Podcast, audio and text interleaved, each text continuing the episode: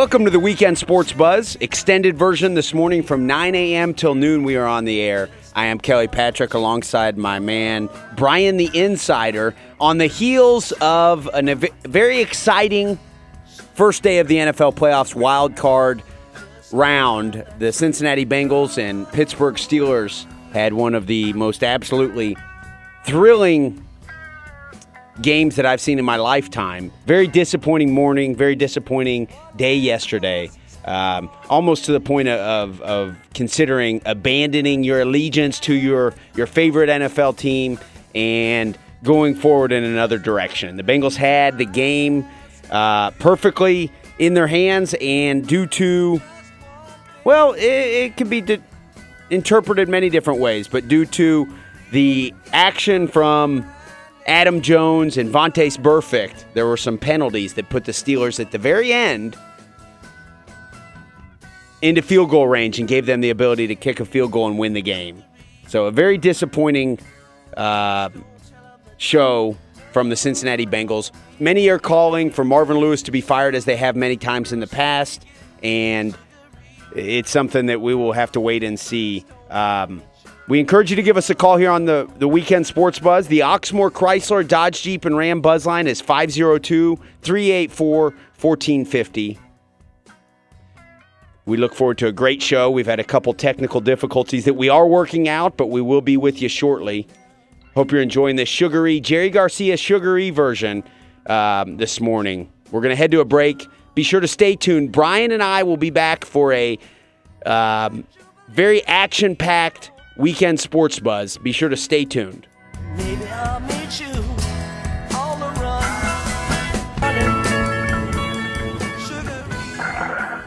Welcome back to the Weekend Sports Buzz here on 1450 WXVW.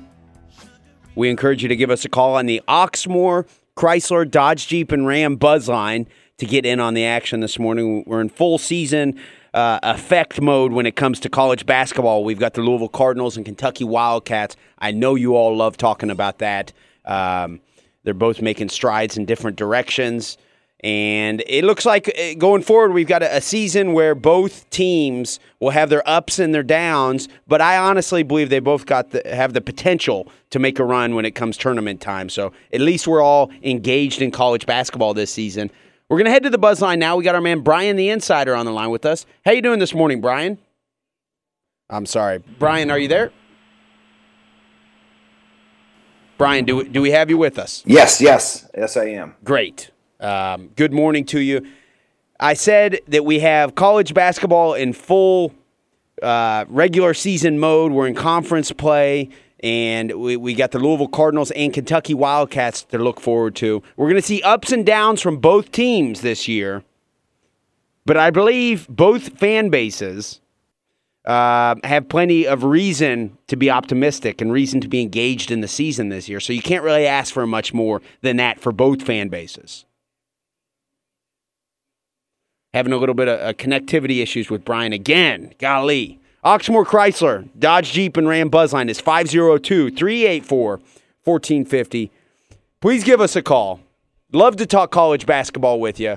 Love to talk about the Cincinnati Bengals and the Pittsburgh Steelers uh, game from yesterday. One of the uglier displays of football that, that I can imagine seeing in in my entire lifetime. I was explaining to um, I was explaining to a couple friends yesterday the history from my perspective, of the reason the Steelers and, and Bengals fans in their uh, teams really don't like each other. And it, in my opinion, it dates back to 2006 when they um, started to the, the, the current state of the Joey Porter and James Harrison led hatred uh, that we saw culminate into just an ugly event last night when we had Chris Henry, Carson Palmer, one Kimo von Oelhoffen with the cheap shot on Carson Palmer, prematurely ending what many believed to be a season that not only could have uh, resulted in the Bengals winning uh, a playoff game, which keep in mind hasn't happened since 1991, but could have realistically, considering the fact that the Bengals had a strong defense back then, they had Delta O'Neal and Tory. Um, Tory James, I believe, was the, the other cornerback. They had a very strong defense with some pass rushers, and they had Sam Adams inside. They had a lot of talent on that 2006 team.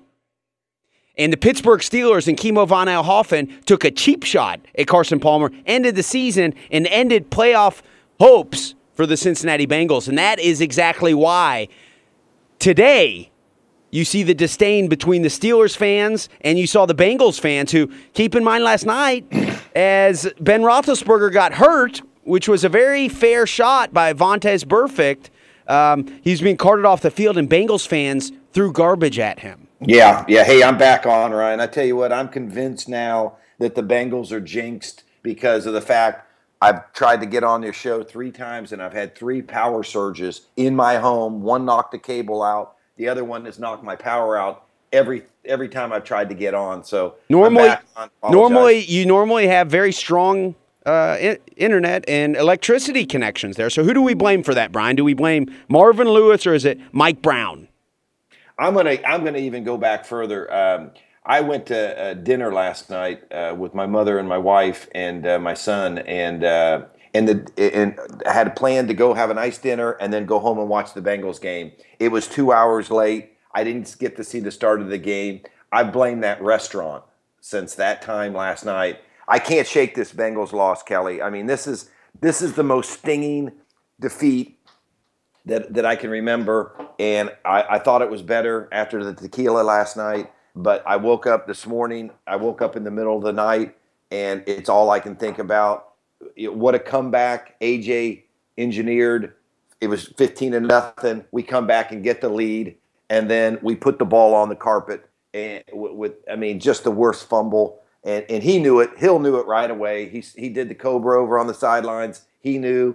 He knew that that he just cost his team the game and out trots Roethlisberger, who you got a hats off to him. What a perform! I mean, when he came out, I think everybody knew what was about to happen. And uh, man, oh man, does this one sting? This one sting bad. We know about the penalties. The question is, do we really think Marvin's going to do any discipline on either one of those bad actors? Kelly, what do you think? Uh, that's the question. You know, I heard Bill Cowher after the game. He keep in mind he obviously is somewhat biased when it comes to the Bengals versus Steelers history, uh, being that he coached one of the three coaches in the history of the, the Steelers franchise.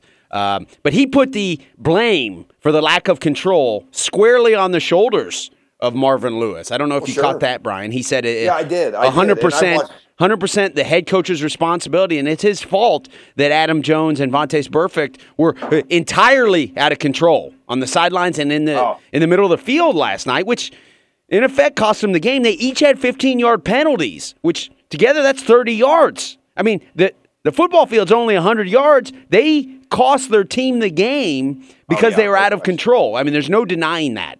Well, and, and I'll go a step further. I'll agree with Cowher. I watched Marvin Lewis's post game. He didn't even address it.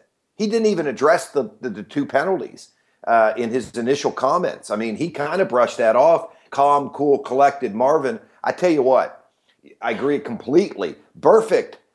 They said early, you know, the, in my opinion, the game changed, and I'd love to have some callers call in. The, the Bengals went into the fourth quarter down 15 to nothing when Bernard, uh, the running back for the Bengals, got helmet to helmet. It didn't get called, and he laid motionless. That's what fired up the Bengals. But they said Burfict really went, kind of lost his composure and was kind of uh, a crazy man, crazier than normal for him the whole fourth quarter. And it manifested.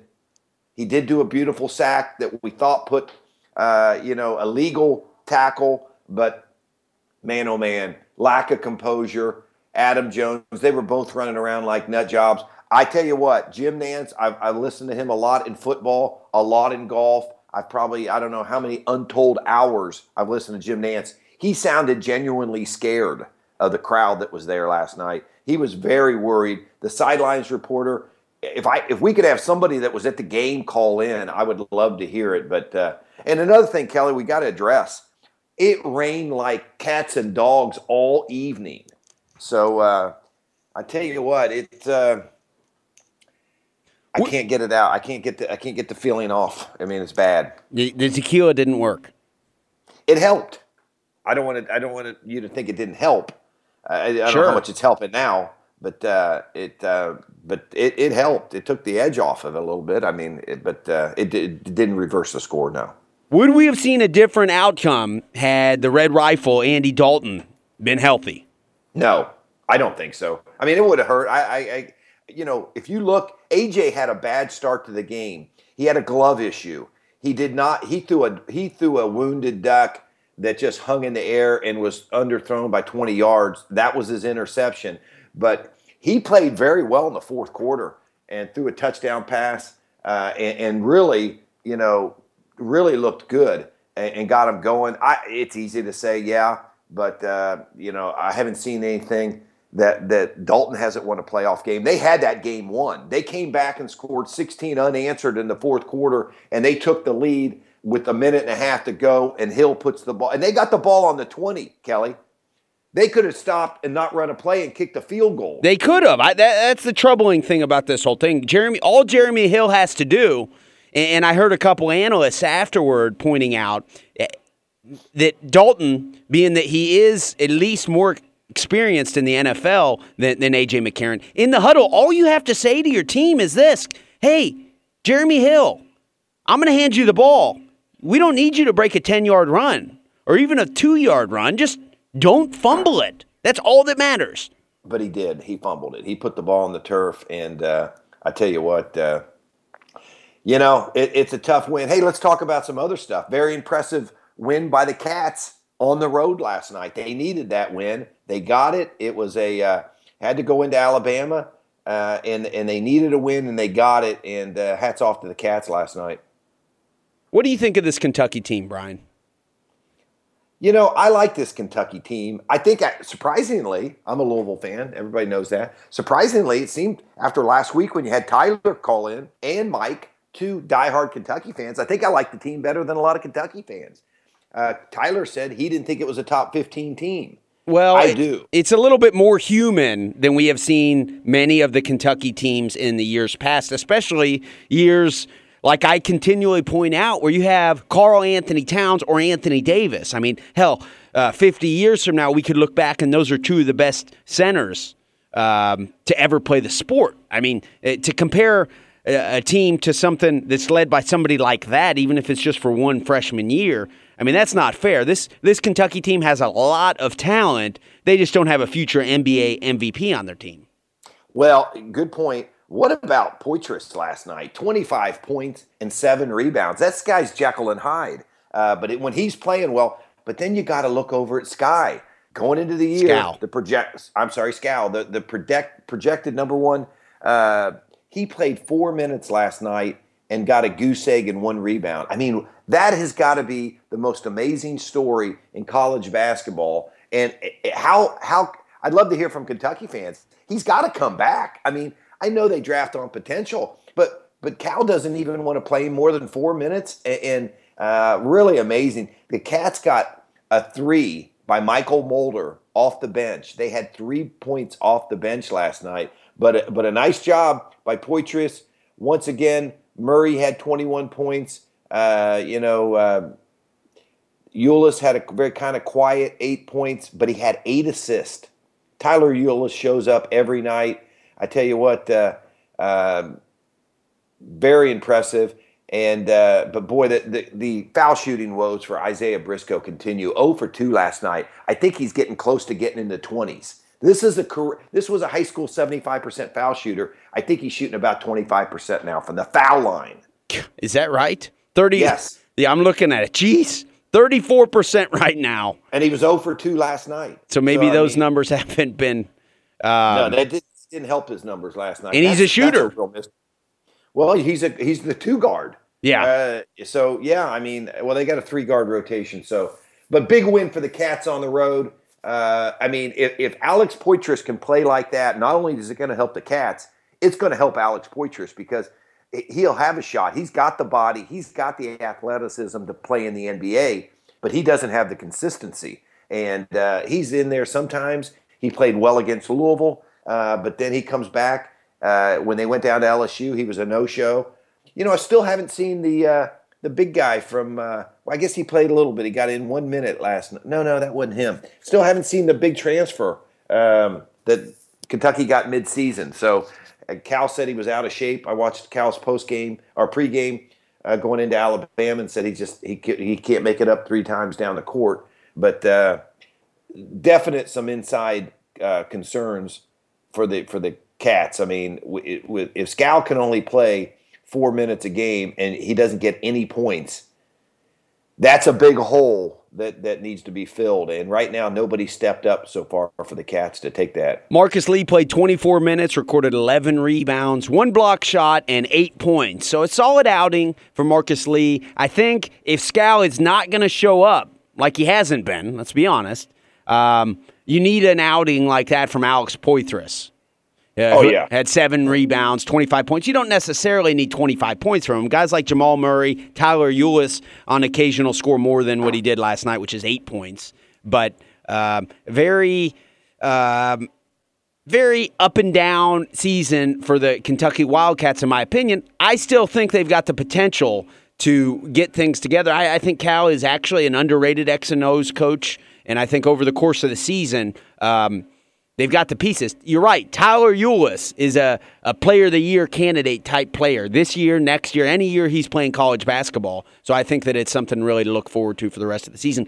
What about the Louisville Cardinals, Brian? They play at 12 o'clock today at noon at Clemson, but a nice win on Thursday over the North Carolina State Wolfpack. I saw some different things from this team than I've ever seen before. Uh, we saw Quentin Snider with a big offensive output. What did you think of Thursday's win over North Carolina State?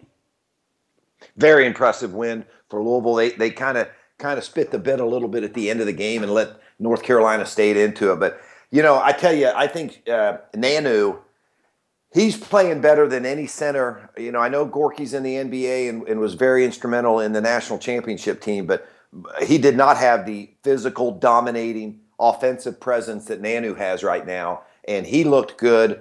Uh, wow, what a you know what a shooting performance by Q. Uh, you know, it, you kind of forget that he's Ballard's all-time leading scorer, almost 2,000 career points at Ballard, more than Allan Houston, more than DeJuan Wheat. Uh, and there's been a lot of great guys that have come through the doors of Ballard, and, and he's the number one scorer. So I guess you shouldn't be shocked when he has that, but man, his shot looked a lot better. Pitino's been on him to shoot more when he's open. So uh, big, big performance there. But uh, uh, what a performance by Spalding.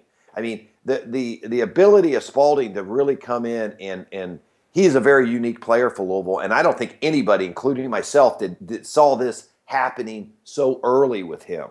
Mitchell had a slow night, but he got in there and played aggressively, gives the team a lot of energy. A big win on the road, and as we know, they got a big game today at noon at a dangerous Clemson team, and uh, so they got they got their work cut out for them again today at noon.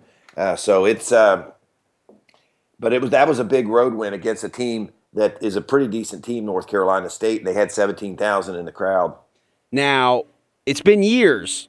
Correct me if I'm wrong, Brian, but it's been years since we've had two significant tri- contributors for the Louisville team that are hometown kids in Ray Spalding and Quentin Snider. they're legitimate kids. They're guys who, and what I mean by that is they're guys who came up through Louisville and were raised here, went played all their years of high school basketball here, never moved away, a la Rajon Rondo, um, and they stayed and they went to their hometown school, and now they're two.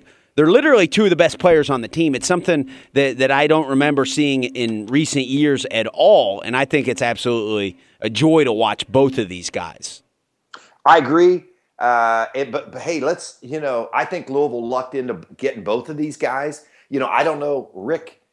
A lot of times the grass is greener someplace else. I mean, Q signed with Illinois. Rick didn't get on Q, and, and for his love of the Cardinals, came back. You know, he didn't get on Rondo, who grew up a Cardinal fan.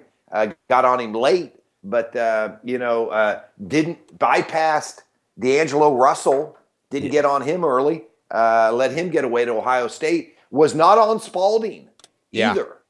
Uh, so it's great to see it. It's wonderful for the program, but I don't know how much credit we can give Rick. I mean, they kind of just demanded to go there. I mean, Q actually signed and enrolled somewhere, and we were lucky to get him back. But uh, it is great to see.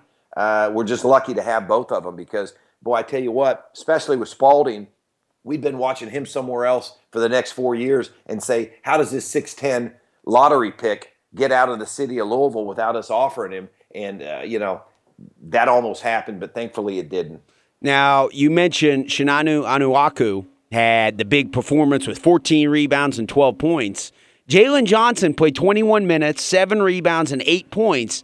One block shot. Very solid outing for Johnson. He had that spectacular dunk tip. Um, what do you think of the direction of these front court players as we only saw seven minutes from Mahmoud and one minute played from Matz Stockman? I thought it was great. Yeah, it's kind of the two seven footers, uh, you know, didn't really contribute a lot in that game. They're great to have off. Their length is great to have off. Jaylen Johnson played very good, hit his foul shots.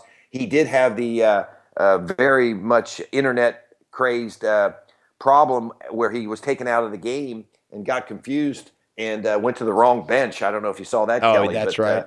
he went to the wrong bench, and that doesn't show a lot of mental toughness. but he did look good, and uh, I tell you what, uh, he's a character. I mean, I uh, saw him shooting his foul shots, winking at the camera. I mean, he is he is a very, very, very charismatic, funny guy.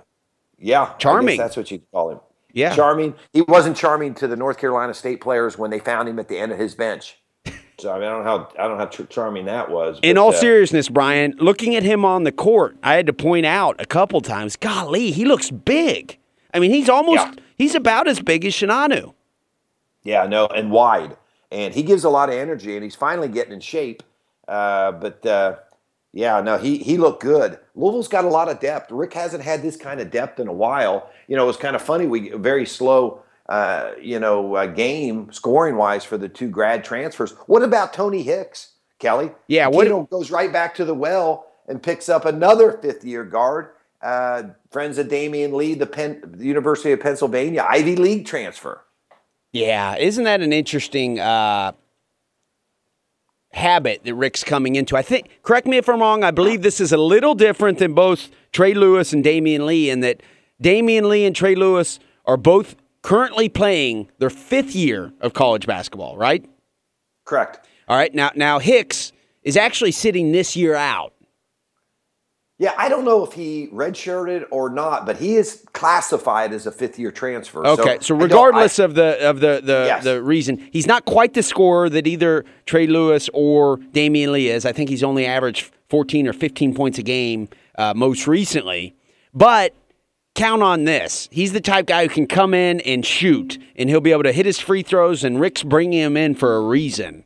I like it. Yep. As long as it's like within it the rules as long as it's within the rules, you can't really hate on it. It's an interesting. I haven't heard of any other coach in the country. Maybe Fred Hoiberg a couple years ago, where he really thrived on the uh, Iowa State transfers coming in and building a program uh, via the transfers. But I haven't heard of anyone who really exploits this specific rule like Rick. I like it. I, it makes it a, a unique situation. Where would the Louisville team have been a few years ago had they never brought Luke Hancock aboard? Yeah, yeah, and they had to wait for a year. Luke was a key person. You, you, could argue that they don't get a national championship if Luke doesn't get hot in the second half. Oh, you could argue. I mean, geez, yeah. that guy hit four three pointers in a row like n- nothing I've yeah. ever seen before. So yeah, they're no he, instrumental in it. Hey, what about? Did anybody see the uh, the the guy? The uh, what was his Rowan Maverick Rowan? Golly, he North looks Carolina. good. Oh man, he he single handedly almost got them back in the game.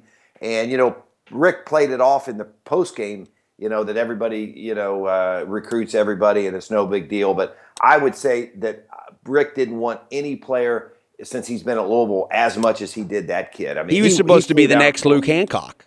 Exactly, and he flew to Fort Lauderdale. I bet 15 times to watch the kid play, and they got the kid finally to reclassify and change his year, and he does, and he goes to North Carolina State and comes back and gets 17 against Louisville, starts for North Carolina State. I see what the excitement was. He's got good size, great stroke, uh, six seven. So I mean, uh, but that was interesting to see. But yeah, I like the Tony Hicks move. Little concerned about, uh, the, you know, he's been suspended four times. I mean, that's not great. Uh, supposedly, he, you know, I, I, saw him interviewed, and you know, he's matured, and Rick's not going to put up with it. I tell you some really interesting comments. If you read the transcript on Tony Hicks's interview, they ask him, "Are you concerned about, you know, the scandal at Louisville and maybe not getting a play?" He said he he he told the media basically what the university's telling them is not all that concerned about it, and that Rick told him worst case scenario uh, they could lose some scholarships. Uh, and, and, the absolute worst case scenario was next year they may have a postseason ban. That's absolute worst. But that the university felt that it wasn't going to be that big a deal. So he's not worried about it. What, what, what intrigues you about those comments, Brian? That the, the, the, university, which is what I've been saying all along. Okay, so it is consistent. It yeah, that's what I'm saying. Is it, it's, it's that sounds about spot on, right? Yeah, I don't think the university needs, you know, to antagonize the NCAA. Oh, okay. Comments. So you, you, don't think that the, that Rick's happy that Tony Hicks came out with those comments and they're now public? I, I, well, I mean, you can't blame the kid. I mean, if Pitino told him that. Yeah, Rick. Uh, hell, Rick know. probably doesn't care. The the U of L um, athletic department probably isn't too thrilled with it. But but those mainly Kentucky fans that think Pitino's you know, I know there were there were people that said Ramsey wouldn't make it to 2016. Well, it's 2016. Ramsey's not going anywhere. Pitino, no way. Pitino would finish the year. I mean, that's the general consensus by a lot of people in the in the Louisville press. I'm going to tell you, as I said on this show with Mike last week, would bet a large sum of money that he's not going anywhere, and there, there's not going to be anything done to this year's team. There's not going to be any self-imposing uh, you know, so nothing's going to happen to this year's team because the findings aren't even going to come out until in the summer. So, uh, you know, I don't see, you know, I don't even see anything happening as bad as what happened to Syracuse. You know, the nine game coaching suspension. I don't see that. I do think we might lose a couple scholarships. Uh, if that happens, fortunately, we're pretty loaded on, on players right now. So uh, that could happen. But, you know, for those Rick Pitino haters, and I'm shocked at how many there are around the country. I don't think he's going anywhere this year, next year. He's going to go out on his terms, especially despite all the haters. No That's question. my feeling on that. Hey, I'll talk a little horse racing. Sure. California Chrome, been on the shelf for a long time. The Derby winner a couple years came back in a very competitive race at Santa Anita yesterday and looked better than the old Chromester established himself as probably the best older horse in training. Very impressive win over a pretty good field in the San Pasqual at Santa Anita. So very impressive. Good to have Chromester back. Horse racing needs him. Pharoah's on the shelf. We got California Chrome back, and it was probably his most dominating performance since he won the Kentucky Derby. What, very impressive. What is the um, future hold for a horse like that? You know, is is there oh. is there a chance that there's a lot of his career earnings still ahead of him? He's going to race this year where his career earnings are going to be in the stud shed. So he's he's still looked at. The reason he's still racing Kelly at this age and Pharoah immediately was retired was because of his sire, Lucky Pulpit. Very unheralded. Most commercial breeders down the road in Lexington aren't crazy about California Chrome's bloodlines. You know, he's a great racehorse but the thinking is an exception that probably can't be passed on in the breeding shed. So what he has to do is he has to show that he's an exceptional horse. So they brought him back, and uh, he'll be going to Dubai. He finished second in last year's Dubai World Cup. That was the last time he ran up until yesterday. So I, I mean, uh, 355 day rest, I think, and came back impressively. Uh, poorly managed after last year's World Cup. They shipped him to uh, Royal Ascot and you know just tried to clean up on the money, and he got very sick there and lost a lot of weight. And by the time he came back to the U.S., you know he had to wait, but he's training great.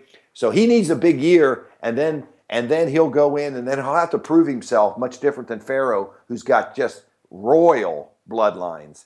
Uh, California Chrome is out of very unheralded, uh, lucky pulpit, a California sire.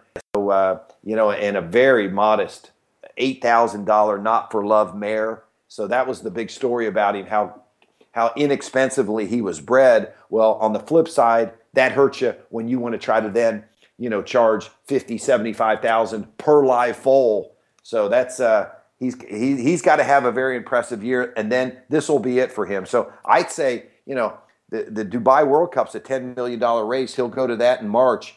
You win that, that's 6 million. He could have a huge year in the earnings, and then he'll go in as a stud. Okay. So, you know, not really too far from the 2016 Kentucky Derby point system being a focus of our show, right, Brian? Oh no, not not at all. Matter of fact, we had a Derby prep yesterday on the undercard of the San Pasqual uh, at Santa Anita yesterday, and uh, so the season's going. I mean, I, here in Ohio, it's snowing, but uh, I'm all thoughts are on that sunny first Saturday in May. Any? Is it too early for any uh, uh, front runners? Yeah, I think it is. I mean, you know, uh, at this time of year, you almost got to believe that you know maybe the horse that wins the Derby hadn't even run yet. But yesterday, uh, a horse trained by Bob Baffert, imagine that, named Collected, won the uh, Sham Stakes at Santa Anita. So uh, nice win there. Uh, Martin Garcia, the connections there, they went, they they won that race. So um, you know it's it's going to heat up pretty quick now, and uh, Gulfstream's going strong, Santa Anita's going strong. The Florida Derby will come up, the Tampa Bay Derby. There'll be a lot of stuff. Hey, switching gears a little bit didn't have a big game today against Duke at the Yum Center. It's going to be going on about the same time the men's game is going to be played in Clemson. But uh, interesting about this is it brings former Miss Kentucky basketball Rebecca Greenwell, who's now a star at Duke. She spurned but not only Louisville, but she turned Kentucky down, who's got a great basketball women's basketball team.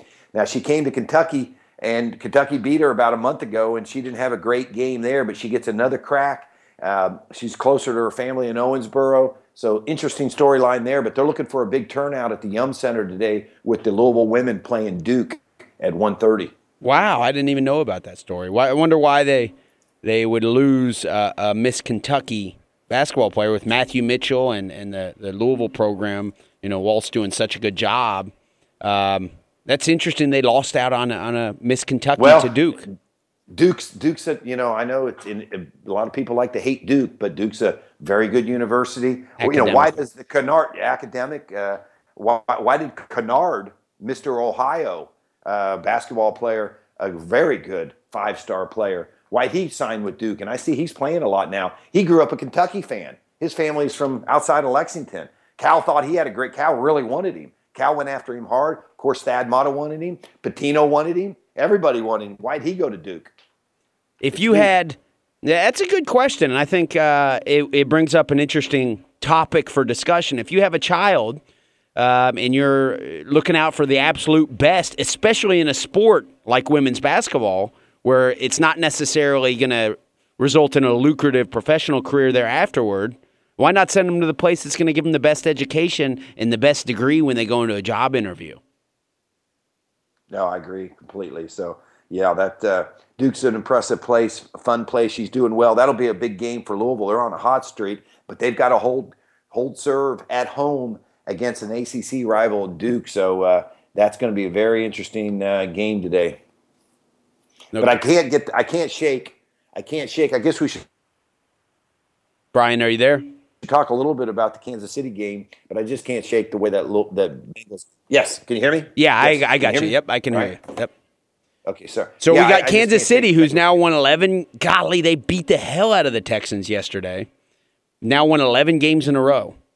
And nobody's talking about them. yeah, it took it took this much time for us to get to him in this game. It's because Alex Smith and that team, they're just not that exciting. Imagine this, Brian. Imagine if you're the guy who made the decision in Philly to part whatever happened, to part ways with Andy Reid. How ridiculous are you feeling this morning?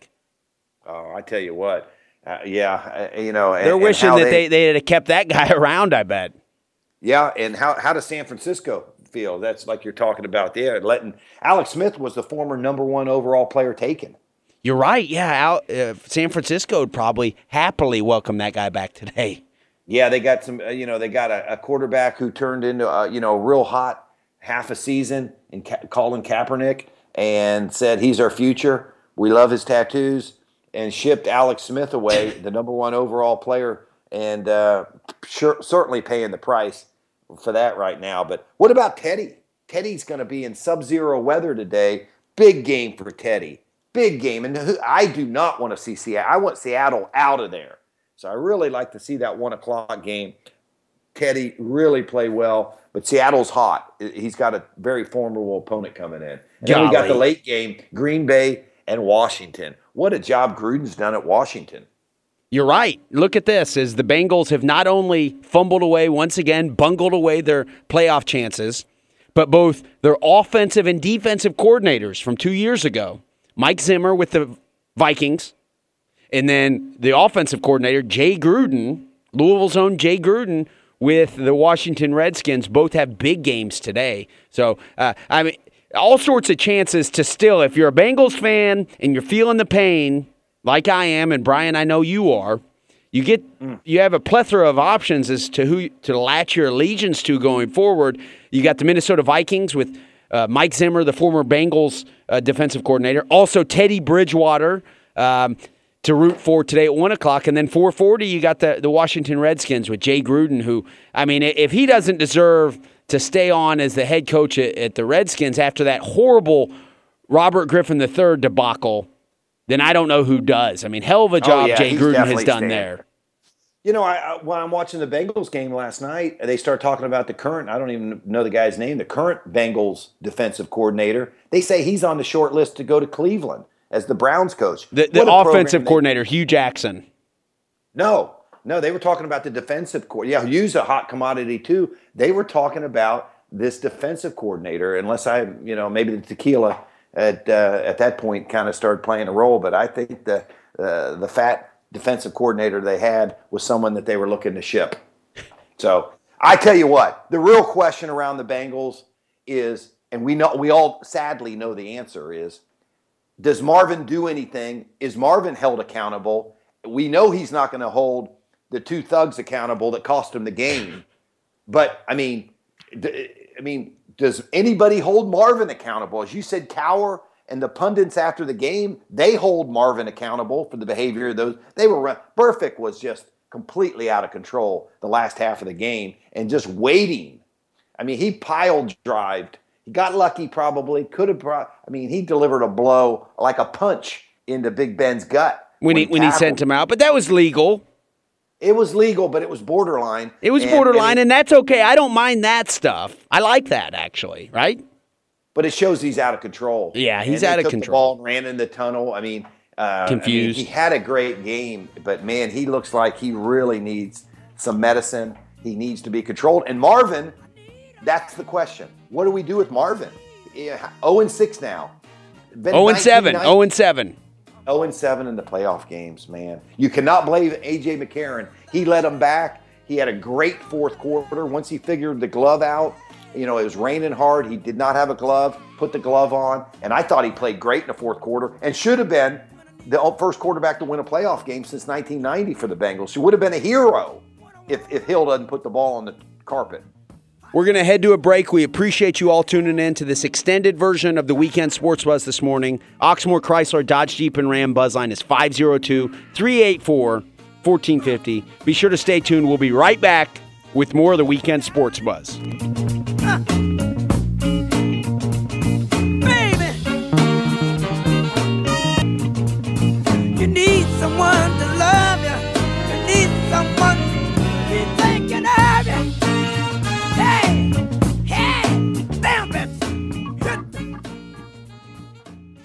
Welcome back to the Weekend Sports Buzz here on 1450 WXVW. I am Kelly Patrick, joined alongside one Mike Gandolfo and the lovely Ashley Miller. How are you guys doing this morning? The question is, how are you doing? Because we're Ashley and I are actually very concerned about your health and well-being right now. Mm-hmm. Uh, is that right? So that you're okay. Please elaborate. Yeah. Where, where, where's the concern originate from? Please. Uh, well, not only did your Bengals lose their playoff game last night for the uh, seventh time in the Marvin Lewis yes. era, go on. they did it in the most oh my god creative and unimaginable way ever. Yes, you could you can put it that way. Yeah, it was an ugly way to lose a game, and I don't think there's a term that better summarizes what happened, other than they bungled this one away. It was. Uh, I have a question though. Go ahead for you, Kelly. What's up? I mean, I know we've had we've had multiple conversations about your relationship with the one Andy Dalton. Um, my new question for you is: What's your relationship like with AJ McCarron? Is it better or worse?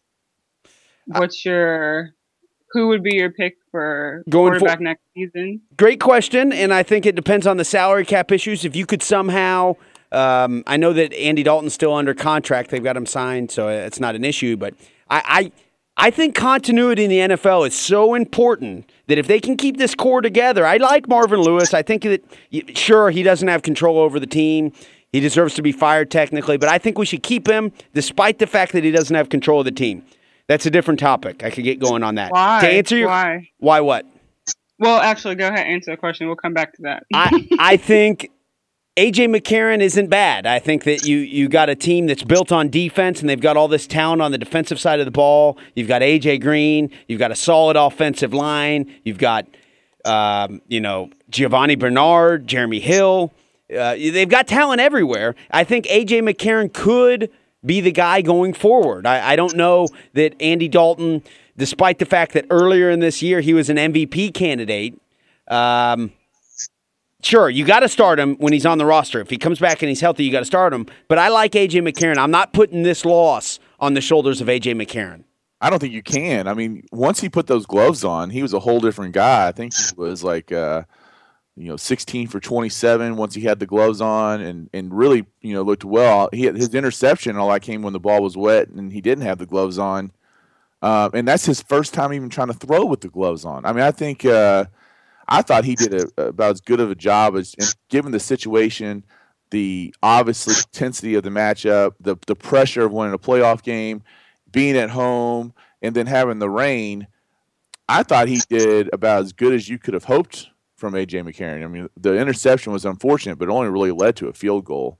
Um, of course, the field goal could have been the difference in this game, uh, but you don't know how the second half would have played out um, otherwise. I, So- I I feel like I know this Bengals team so well that I placed a five dollar bet with my friend yesterday. Okay, before the game, that the the Steelers would win, would win by three or more. Now, what Really? it, what ended you up lost the bet. yeah. All right. So I mean, if if something summarizes my relationship with the Bengals more than that, I don't know what it is. The Bengals lost the game, but they still managed to so that I lost my bet. so you lost five dollars. I lost five dollars, and I don't really. I mean, I would love to talk about the Louisville basketball team right now. That's how I feel. Well, we're, we we got to talk about this. I mean, I don't think there's. I mean, just because there's so many different angles and storylines, and you know, uh, you got the the questionable. I, I- first off, I don't see how Bryant's catch was a touchdown catch. Yeah, that was controversial. It was very athletic and impressive. That guy's a talent. Catch. That guy is a very talented player, and I think this this Steelers team going forward is very dangerous. And I don't. So I, I mean, so you go you go from that angle, like ha, was that a touchdown catch? Then you have the different interpretations of a helmet to helmet hit. Yeah, that is screwy. I, I golly, what? Uh, Oxmoor Chrysler Dodge Jeep and Ram Buzzline is 502-384-1450. Please give us a call. Let us know. Giovani Bernard was almost killed yesterday, and they did not call a penalty. Um, and then uh, Vontaze Burfict gets called for a penalty against Antonio Brown. So very curious call there. We're going to head to the Buzzline now. We got our man Marcus is on the line with us. How you doing this morning, Marcus? All right, how are you, Kelly? Doing great. I appreciate you calling in. What do you have for us this morning? Well, first of all, as far as that Bengals uh, Pittsburgh game last night, uh, let me just say that in the second half, I assume you guys watched it on television as I did. I heard uh, Jim Nantz and Phil Simms refer to the game as disgraceful multiple times, and uh, I think most of the disgraceful things were their portrayal of what was going on in the game. I don't know if they understand that they're watching a football game or if they think they're watching people playing tiddlywinks. but to constantly, constantly um, every time there was a tackle made that was the slightest bit questionable, Phil Simms immediately said, "Well, Burfict was in the area." I mean, give it a rest, dude. You know, let, let it go. Oh, and as, as far as AJ McCarron goes, last Alabama quarterback that did anything in the NFL. 82? I don't know who who was it. He Joe died Namath? this year. How how about how about Kenny Stabler? Kenny Stabler. Okay. still Okay. Yeah. Joe Namath Yeah. wasn't. Or Yeah. didn't Joe Namath play there? Yeah. Yeah, Joe Namath played at Alabama. He and Ken Stabler were the last good quarterbacks they had. Well, you know that's hard to that's hard to uh, debate. Actually, I mean they've had they have not had a good history of putting quarterbacks in the NFL. Uh, but you know, AJ I thought was not the issue yesterday. I didn't think he was the problem. Uh, but you're right. I mean, when you you you had 18 penalties in this- game, the Steelers had 10 penalties for 142 yards. They almost averaged a personal foul penalty every penalty they had, they had basically. And then this, the Bengals had eight penalties for 79 yards, but then that was all magnified by the two penalties at the end of the game, uh, which again, I, I, I'm going to go. I think both of them are controversial, and you're going to see Burfict probably fined if or and or suspended for his hit. But if if uh, Antonio Brown catches that ball, it probably doesn't get flagged at all. I just don't Yes, know how I agree. I think that's defensive completely guys to right. Stop Yeah. all of a sudden. Marcus, do you have anything else for us? We appreciate you calling in. Anything else before we let you go? Well, I'd just like to say that I'd rather have AJ McCarron or the local dog catcher as my quarterback than Ben Rapisberger. Uh, I- it's the, you know the countdown is on until he rapes another woman and pays her off not to press charges. Okay. Thank you very much for the call, Marcus. Mar- Dang. Marcus bringing the heat this morning against Roethlisberger. Um, you know, if you actually read the trans- transcripts of everything that went down with Ben Was Roethlisberger, that and a Freudian slip, Kelly? what did I say? You said tramp. Tramp. Okay, sure. no, if you read the actual accounts of what happened with Roethlisberger and those two different women, two different cases, they're very disturbing. Not far from being similar to what happened with Jameis Winston. If you have money and you have the ability, the resources to get good attorneys, a lot of times you can overcome rape charges. And, and it's very discouraging um, about the state of, of, of anything that that can happen. But I don't think there's much legitimacy to anything out there denying that Roethlisberger was at fault for a couple different cases involving women. So that's that is disturbing. Uh, uh, Cincinnati, our man Brad Steen, who is now a producer at a radio station in Cincinnati. Uh, you remember Brad, don't you, Mike? Absolutely. Did, it- did you know that he was involved with the the, the station in Cincinnati that um, put a warning out? The radio station, sports radio station, put a warning out to all the women of Cincinnati. Ben Roethlisberger's coming in town. Women, be sure to stay inside. Wow. They got in a little bit of trouble for that, but I like I like at least the story there. Brad was very um, disappointed that they had to retract their statements and things like that. I believe the FCC or someone like that got involved, some of the regulating bodies. But Roethlisberger and I mean, uh, Marcus brings up a good point in my opinion, guys. This is football. This is a barbarian sport.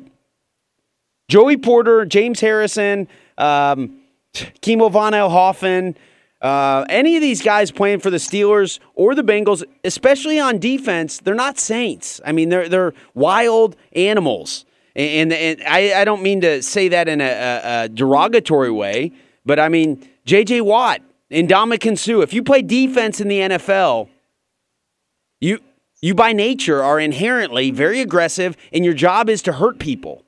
So I, I, I, I agree with Marcus that the commentators painted the picture. It's easy to paint someone like Adam Jones or Vontaze Burfict as as evil and to demonize them throughout a telecast of a game. Uh, I think they got a little carried away with it last night. Well, and the bottom line is this. I mean, if you watched the NFL Network afterwards, Deion Sanders is convinced that Vontaze Burfict was trying to get out of the way of Antonio Brown and did exactly what the NFL tells you to do by get low and try to and try to put your shoulder out there. He's got to be in a position to make a play in case Antonio catches that ball. I mean, that's his job. That's his job number one. If he tries to avoid the hit and Antonio catches that ball and he's going to the house, we've got a whole nother discussion going on today. No question. And then Joey Porter's got no business on the field. I mean, there's there's no question that if an offensive guy is hurt, the linebacker coach does not need to be on the field checking on him. No, it's not within the rules, though, as, as they pointed out afterwards, that he can't be. He's allowed to be on the field to check on him. I, but he's I, not. He's he's around four or five Bengals guys throwing into the pot. I know. checking on his guy. There's no question about it. I mean, six, seven years ago, I mean, this rivalry has been heated for a long time, and Joey Porter was at the center of many of those battles. Levi Jones and, and Joey Porter ran into each other in the offseason, you know, seven years ago or something like that in Vegas and had a physical confrontation. So Joey Porter has a long history of, of animosity with this Bengals team. And I think too, it's although it's like it is football. We talked about we've talked about that before, but at the same time, like people like, well, they're they're picking on Burfict, but he also has kind of put himself in the in the spotlight for doing things that are inappropriate. So, although is it fair for them to pick on him and zero in on him? No, but at the same time, he's kind of put himself in this position. So it's like, do you feel sorry for him? Not really. My my other comment or question is, have you all seen uh, Concussion yet? I have not. No. I haven't seen it yet either, and, and you know that's a great opportunity to implement what I've discussed before, guys. Ashley, sounds like you've seen Concussion. Mike, what if you and I watch Concussion this week and next next week? The three of us do a review on it. I don't mind I'm us talking to the theater. I don't know if I'm gonna be able to go to the theater. Okay, so let's oh wait. My God, let's wait. To... Even older people go to the to the theater. You can. I go to the theater all the time. But there's just certain movies I'm going to watch in the theater, and there's certain movies I'm going to watch when they come. Well, I'll tell you that that's a great movie. Yeah, and, please do. Actually, um, let's very... just implement movie reviews into the show one way or another. Ashley, please tell us about Concussion. So essentially, um, and what's interesting is the Steelers were kind of the um, center of the movie, and one of their uh, great centers who kind of went crazy and was living in a in his car and inhaling paint thinner and all kinds of stuff ended up killing himself but they ended up doing a lot of um, in his autopsy research of his brain and realized that his brain on the outside looked like it was perfectly intact, but the inside it was horribly messed up. And a lot of it was because um, of all of the hits and jolting and jostling from playing football for all of those years. And they're talking about, which was all medically accurate from my perspective, how your brain does not, it's not attached to your skull. Like we weren't designed to do this and be hit at such force. And when you get hit, your brain basically sloshes around and gets beat up on the inside and you talk about why these guys have these like fits of anger and they do stuff that's uncontrollably like during the game and after the game. And um, it shows like a lot of the guys lives and how like their families were scared of them how it ruined their lives because they couldn't control themselves. And it wasn't because they were just crazy or they had anger problems or attitude problems which a lot of the you know owners and doctors were trying to to just chalk it up as it was because they were being literally brain damaged by every single hit that they've taken in football. And they literally at the end basically are saying like 28% of anybody who plays football will end up with some sort of severe brain damage. So as a future mother, my kids aren't playing football, period. Like it's not happening because it's not worth it. And so it's like it also makes you question while we as fans look at the sport and like, oh, it's barbaric. Do we really care about these guys because they're killing themselves every single day? Like, and that's it's not acceptable to me. So like, although I like you know, I will be the first to say that I like seeing guys hit hard and all of that. But then when you start to think about like the human being, it gets harder to watch and it starts to make a lot more sense when these dudes do things that nobody can understand. Like we can't be so quick to just chalk it up to, oh, he's got anger problems or something's wrong with him. There's probably something wrong, but it's probably because he's been hit a little bit too many times. Well, and um, I mean, I think that's that's the fine line right there because we have these violent collisions in football. But I guess what I'm trying to say is you got to be consistent. I don't see how Vontaze Burfict trying to make a play and how um, the hit on Giovani Bernard, um, you know, just because basically one was able to make a catch and one was not able to make a catch, how they're any different. So let's let's figure out a way that at least makes these somewhat um, consistent of plays, so that you know guys can go out there and make the, the proper play. Because I I kind of agree with with uh, Deion Sanders. To me, Vontaze Burfict was doing what he what his initial job was, and, and that was to make a football play. And because of the way that Antonio Brown missed the football and kind of fell out of the catch, his head just happened to be there. I, I don't see how, you know, you're there. Those those contacts are going to happen at some time in football. And I do agree with Ashley from the standpoint where you're going to have a lot of people, you know, decide not to allow their kids to play football. And I I think the NFL from that standpoint could be in a little bit of trouble from a talent standpoint of uh, of kids making the decision that hey, you know, I don't I don't really want that. Like, you know, I've I've talked Yeah. before. I, I there's a kid who goes to school with my kids whose uncle played 11 years in the NFL, and his dad. Um, he, he would obviously be a good football player, and his dad will n- not let him play football. You know, I, I I don't think that that's changing much of anything, to be honest with you. And what I mean by that is this: wealthy people, upper echelon as far as income people, are not normally the ones who produce children who go on. I mean, you got the Matthews and things like that, families who are in it. The the Mannings, obviously, things like that. David Carr and his brother Derek Carr. So there's families that that have football talent, and that happens. But the wealthiest people of our country are not the ones who normally produce the most talented uh, football players out there. For example, and I'm going to be controversial with this, but Will Smith stars in Concussion. We don't have to worry about his son playing football. Instead of playing football, his son, Jaden Smith, has actually been named as, have you guys heard this? The face of the Louis Vuitton women's collection for, for 2016. He's actually been photographed recently wearing a dress. So I don't think So here's a here's people the, like that uh, are not going to have their kids play football anyways. It's the lower income people who provide the talent normally. That's just uh, out, reality. Kelly. What's up? They also said in the movie it only takes 10% of America's mothers or parents to say, I'm not letting my kids play football, and it kills the NFL over time. So, and you look, 10% is not a big number. Yeah, no, it's not.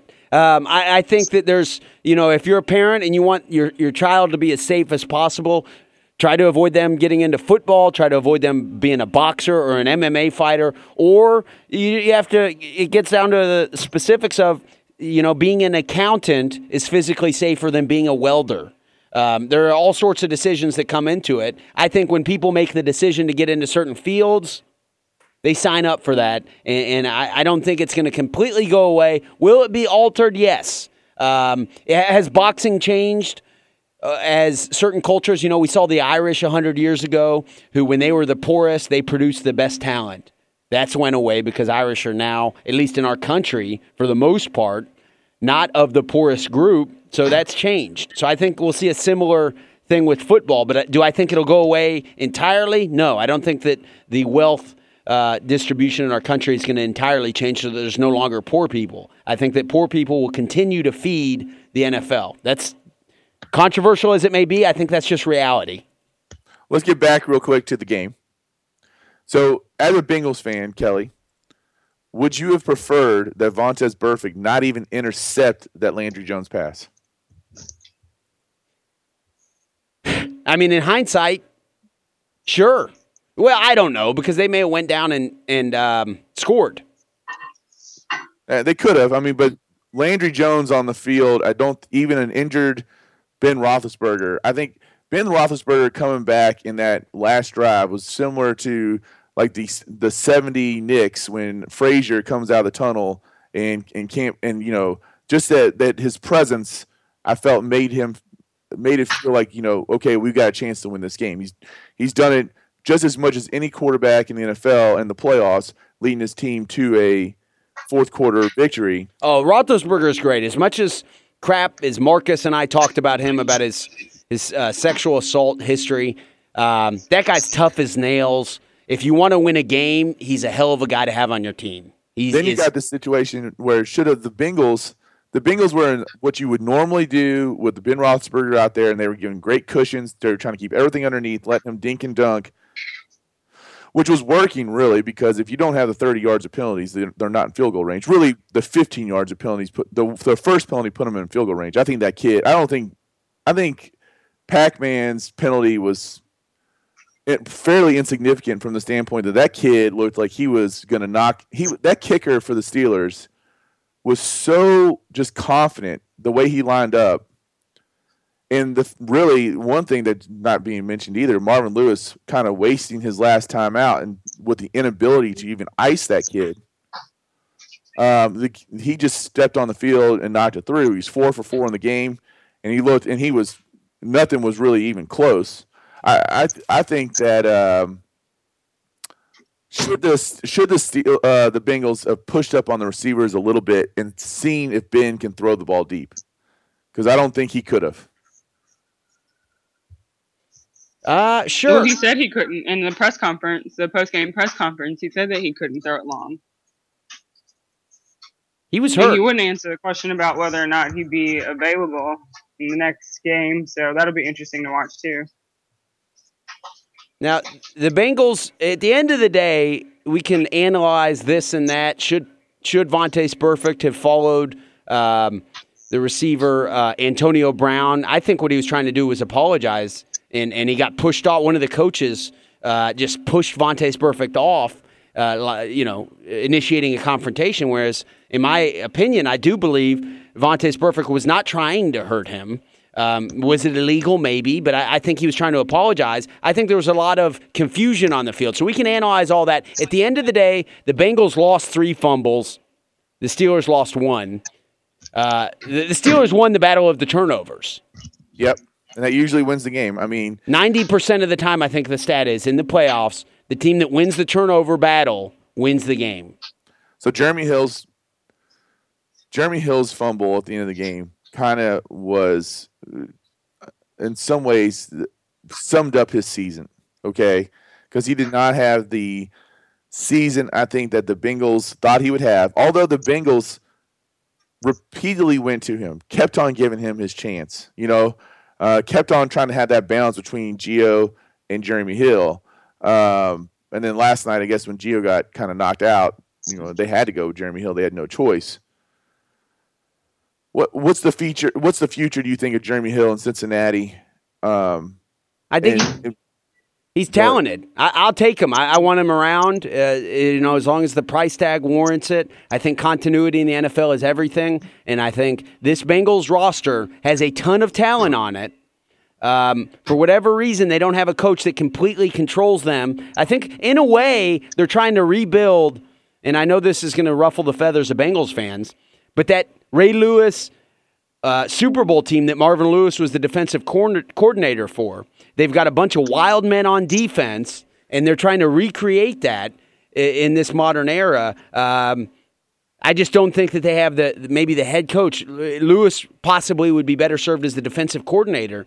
But regardless, they need somebody who's going to come in and just make sure that it's all at least directed in the correct smart football move type of, of direction. I, I don't think Vontaze Burfict has the football smarts as Ray Lewis did. I think Ray we Lewis. got a caller. We got a caller on the uh, Oxmoor uh, Dodge Jeep and Ram buzzing. Ron, the insider, is joining us right now. Oh, do Hey, we? good morning, everybody. Ashley, how are you doing? We missed you, honey. I'm doing well. How are you? Doing good, good, doing good. Mike, good morning. How are you, brother? I'm doing great. I mean, it's kind of weird that we've spent a half hour talking football to start the show, but uh, I definitely think it's warranted. Oh Especially I in the of what. basketball season. It's not like us. Yeah, but I can't shake that Bengals loss, guys. I love listen to I love the input Ashley was given on the concussions deal. There'll be some new concussions from last night. That was I it sounded to me like the announcers. I've never heard Jim Nantz so scared. The sideline reporter, I mean, they acted like that was just about the most uh, nastiest stadium. I mean, it sounded very scary at Paul Brown yesterday. Yeah, I mean they they don't need to be throwing stuff at Roethlisberger as being carted off. I don't think that's right, and I'm sure there's a lot of pent up emotion, obviously, in that stadium when it when you you look like you're going to get the playoff win over your biggest rival, and things go the way they go. Uh, you know, uh, but it, it is unfortunate that, and of course, you're talking about at that time it was we were we were at 11, 11:30 midnight. Everyone, I'm sure, was very well lubricated. Uh, that was in that cold. If you're going to be out there in the cold and the rain, you're going to be pretty well lubricated. So, yeah, I was pretty well lubricated in front of my TV. Uh, hey, I tell you, Mike, let's start. Let's change subjects and let's heat it up quick. What about, my opinion, the double standard? Kentucky has a uh, admits to a level two violation with Drake, and I don't see it anywhere on the CJ. I'm not saying it's as big as the scandal, but it's got to be reported. I think that's the second rules violation Kentucky self-reported, and I don't hear anyone even mentioning it. Uh, you know, I, you you say that, and I don't even know anything about it. So I am. Yeah, me either. Can you tell us more? Yes, Kentucky uh, had to report. There's a picture of Ulis uh, with Drake at one of his concerts last year, which is a strict violation. Uh, it's the second one that's been reported, but Kentucky had to self-report it yesterday, and uh, you know it's not going to put anyone on probation. It's not going to cost any scholarships, but it's it's it's a very fairly serious rules violation, and it's the second one involving Drake. And uh, and, and my point is, it's nowhere, and it's Yep. nowhere, and uh, that I, that's a clear double standard. The CJ has nothing on it. Well, you definitely have to. I mean, things like that you have to you have to violate. I mean, you definitely have to report on. I mean, there's no. You're exactly right. I mean, things like that have to be uh, reported. And I guess you're. So I'm guessing Drake gave Tyler Ulis like back seat back uh Yep, backstage passes. passes. or something like that. Yep, yep, and it's the second one with Drake. Um, the other one, I, actually, I, I wanted to get your comments. I don't know if you saw the comments, which has been my stance all along. But Tony Hicks, the fifth year guy, signed in with uh, the uh, Louisville this week, and they interviewed him, and they said, "Hey, are you worried about you know Louisville going on probation, or are you worried about not getting a play?" And he said, "No, he's been reassured by by Pitino that not much is going to come out of this thing." And the worst case scenario, the very that maybe they could lose a couple scholarships, but the absolute worst case scenario would maybe some type of a postseason ban, not this year, but next year. And he said he was all right with that, but that they didn't expect that at all. And uh, so uh, I thought that was very telling. This is what the Yeah. guy's telling everyone. Yeah, I think it's interesting because I would assume that if if coach is saying that, he knows he knows more than anybody else. So I think it's definitely very telling. I'm interested. Does to he know more than anybody else, or is he kind of like living like pie in the sky? Like, No, I think he knows more than anybody else. And you, of all people, probably want to be one of the first ones to apologize when it all comes out because I think you went so hard at Louisville when this first happened. Like, oh, this person has to go, this person has to go before we had any facts. So well, I think that's not exactly what I said. I said if it's No, we can pull the tape because you said pull the tape, right? Because I go. said if it's found to be can- true, I've never said that. You know that You did. It was true. That had to be true. There was too much information. Blah blah blah blah blah. Pitino had to go because he was the one at the top. So let's backtrack and say, okay, I jumped the gun. We still don't I know don't, what. I don't think I jumped the gun because I actually think it's going to be found that was true. So, So you still think Mike? And, and in fairness to Mike, Mike's not alone. I mean, all, all the media in Louisville and national media feel the same way. But I just want to re- reiterate this. So you you still think Pitino's going to be gone from this thing I, I just think there's a really solid chance. Yes, that's the, that's this year? well. You and I have our me. bet. Yeah, that's right. Yeah, Ashley, did you hear Okay. about this? No. Mike and I last week we were on the record of making a bet uh, that uh, that Pitino. My argument is Pitino's not going anywhere, and uh, he's not going anywhere this year. He's not going anywhere next year. Uh, he'll go when he wants to go, and it will not have to do with this scandal. And and Mike and I've got a bet that he's gone. I think what Mike by next this time next year. Uh, well, Derby. What, what did we say? Derby in 2017. Yeah, That's where Yep. we'll have lunch. Yep. One of us. So. Yep. Uh, you know, I like it. I'm on your side. but yeah, uh, he's not going anywhere. you know, I think the big difference between the Kentucky Drake violation and anything else is that Kentucky was the one who self-reported it. No question. I'm not comparing it and putting it in, in, the same thing. My thing is, it's a news item. My God, Yes, it's a news item, It is. and it's You're not been. 100% You don't even know about it. I mean, Yeah. it's a news item. It, they were the only one, I think, in the, in the last month or so to self-report something. I mean, it's a. It should be a local news item, and it's nowhere. And it was it was done yesterday. So I mean, I just find that to be a double standard. I would totally agree with that on, on that on that standpoint that it should be in the newspaper. So What, what does that tell us? What does that tell us? Is it that the the Courier Journal uh, does not cover Kentucky violations? They only cover Louisville violations, Mike. uh, I don't think that's the. I don't know if that's the case or not. I I mean I don't know if this if this seen if this is just seen as such a small blip on the radar. Um, or what? But I mean, I, Brian's right. If it's something that was self-reported by Kentucky, um, and it's a secondary violation, it definitely needs to at least be in be a mention. I mean, there's Yeah. no question. And it's not. It's not. And I tell you, uh, I think really this all comes down to the absolute infatuation and hatred that uh, the, the the local media, the UK fans, and the national media have for Rick Pitino. I mean, Rick Pitino. My goodness, I love him, but uh, but he's not very well liked. And I'm not going to go that far, still, because you know.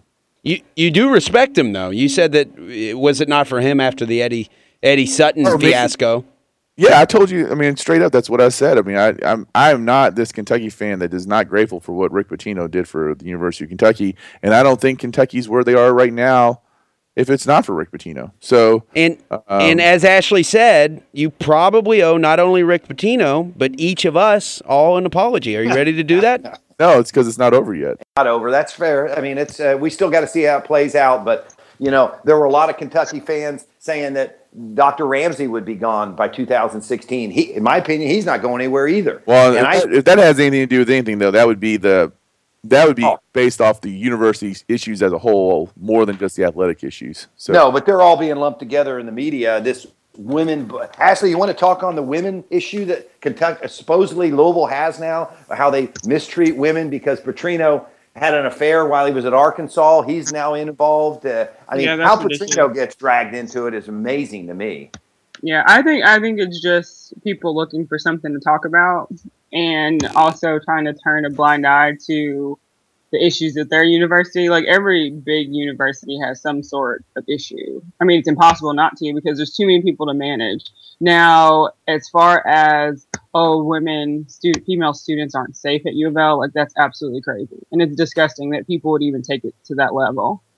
Yeah, how do we And know? I, I've you- seen like several students that have like responded to the media in open letters, um, saying the same thing be- that they were just really disgusted at the fact that they even tried to take it to that point. So I think it's just it's gone too far. Does anybody think when Ulis is back, there's not some strippers hanging around there, or there's not some? Uh, uh, I mean, who knows what's going on there? He looks to me like he's stoned in the picture. Uh, so uh, I think there's uh, some weed going on, maybe a little, uh, maybe a little uh, entertainment activities going on. I think we should dive deeper into that.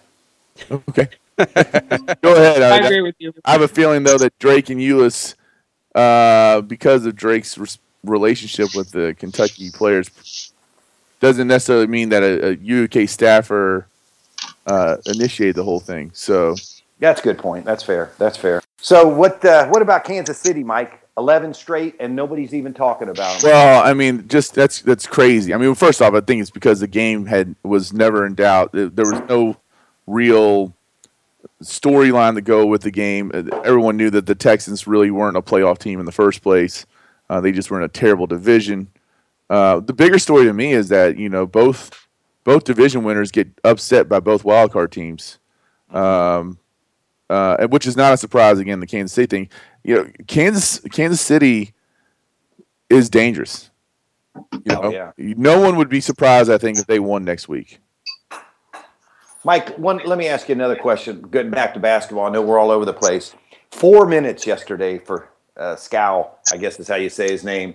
I mean, what has? Ha- I mean, this is an unbelievable story. I mean, and now Cal's obviously lost complete confidence in him if he puts him in four minutes. What's going on there? Uh, you know, the bigger concern for me is like, why have we not seen Tai Wynyard yet, and get, at least gotten a, a look at him at some point? Just because um, there's obviously a hole in the middle, and I and I've talked about this ever since the summer. You can, you know, we can go back. You have. No, you have. You have. There's, there's going to be this hole in the middle, and then when you take the hole in the middle and you don't have the length of guard positions that you've had, you have to change the way you play defense. You know, I mean, there's a it's a huge there's a huge difference, and this hole in the middle could be Tai Wynyard, who is, you know, by all accounts, you know, fairly talented. I mean, I've never seen the kid play from New Zealand and all this other stuff, but it's like if we're in these situations in these games where we can steal four minutes at the end of the game, knowing that you are probably going to need him to make a tournament run, why are we not even letting him, you know, letting him get a couple minutes at the end of ball games that are, that are not in doubt? And that could have gone, you know, you're getting blown out by LSU. Put in Tai Wynyard, see if he makes a difference. Or you're beating Alabama to death. Put in Tai Wynyard to see if he makes a difference. Or you know if he if what he how he changes things. I, I just don't understand why we have not seen uh, seen Tai Wynyard come in at all in opportunity. I mean he's been there long enough. He had that whole week of Camp Cal where they're doing two and three days to get acclimated and be ready to go in and play. To get acclimated to what? Like they don't. It's not like they run a consistent like offense. So that's the thing that confuses me is like if you're letting these guys like screen and roll and dribble, penetrate and dish, like anybody can do that. You're, I'm not disagreeing with you at all, uh, Ashley. I mean, I think he coaches more than you think. I just don't think it's. I don't know if uh, you know, like Bill Self, his offense is more about spacing and and and they do run a couple sets out of what they do, but it's more about looking what the defense gives you and, and taking advantage of that. I'm not going to sit here and say that Cal doesn't coach because I think he, like for example, I thought he coached a great game in the Louisville game. Um, I, I think that you're looking at a situation where what has Tai Wynyard not shown? I guess that's the bigger issue. Is like has he is he not is he not what he's advertised to be either? Because I would think that Cal's going to put the best players on the floor are going to help him win, and it it it disturbs me a little bit that Tai Wynyard, who is a very physical, imposing big man that could be that person in the middle of the lane, maybe he's not what we thought he was going to be either. You know, I guess that was more of my point. I don't think this Kentucky team is very good, and I've been I've been sat the whole time through. Yeah, yeah. Mike, are you still there? I am. Okay. Well, you know, we've got plenty to talk about this morning. I think that the issue comes down to this. Skal isn't even worthy of playing more than four minutes right now, according to Cal. Skal. So, so what? What is this Tai Wynyard guy going to do? What's that? He's no better than Derek Willis right now. No, exactly. So I don't think this Tai Wynyard guy needs to do that much to come in and contribute. Do you think someone like Jaylen Johnson or any of the big guys for Louisville, if they were on the Kentucky team, would they contribute? Yeah, I'd love to have Nanu on that Kentucky. What right about Jaylen Johnson? Would you take him? I don't know.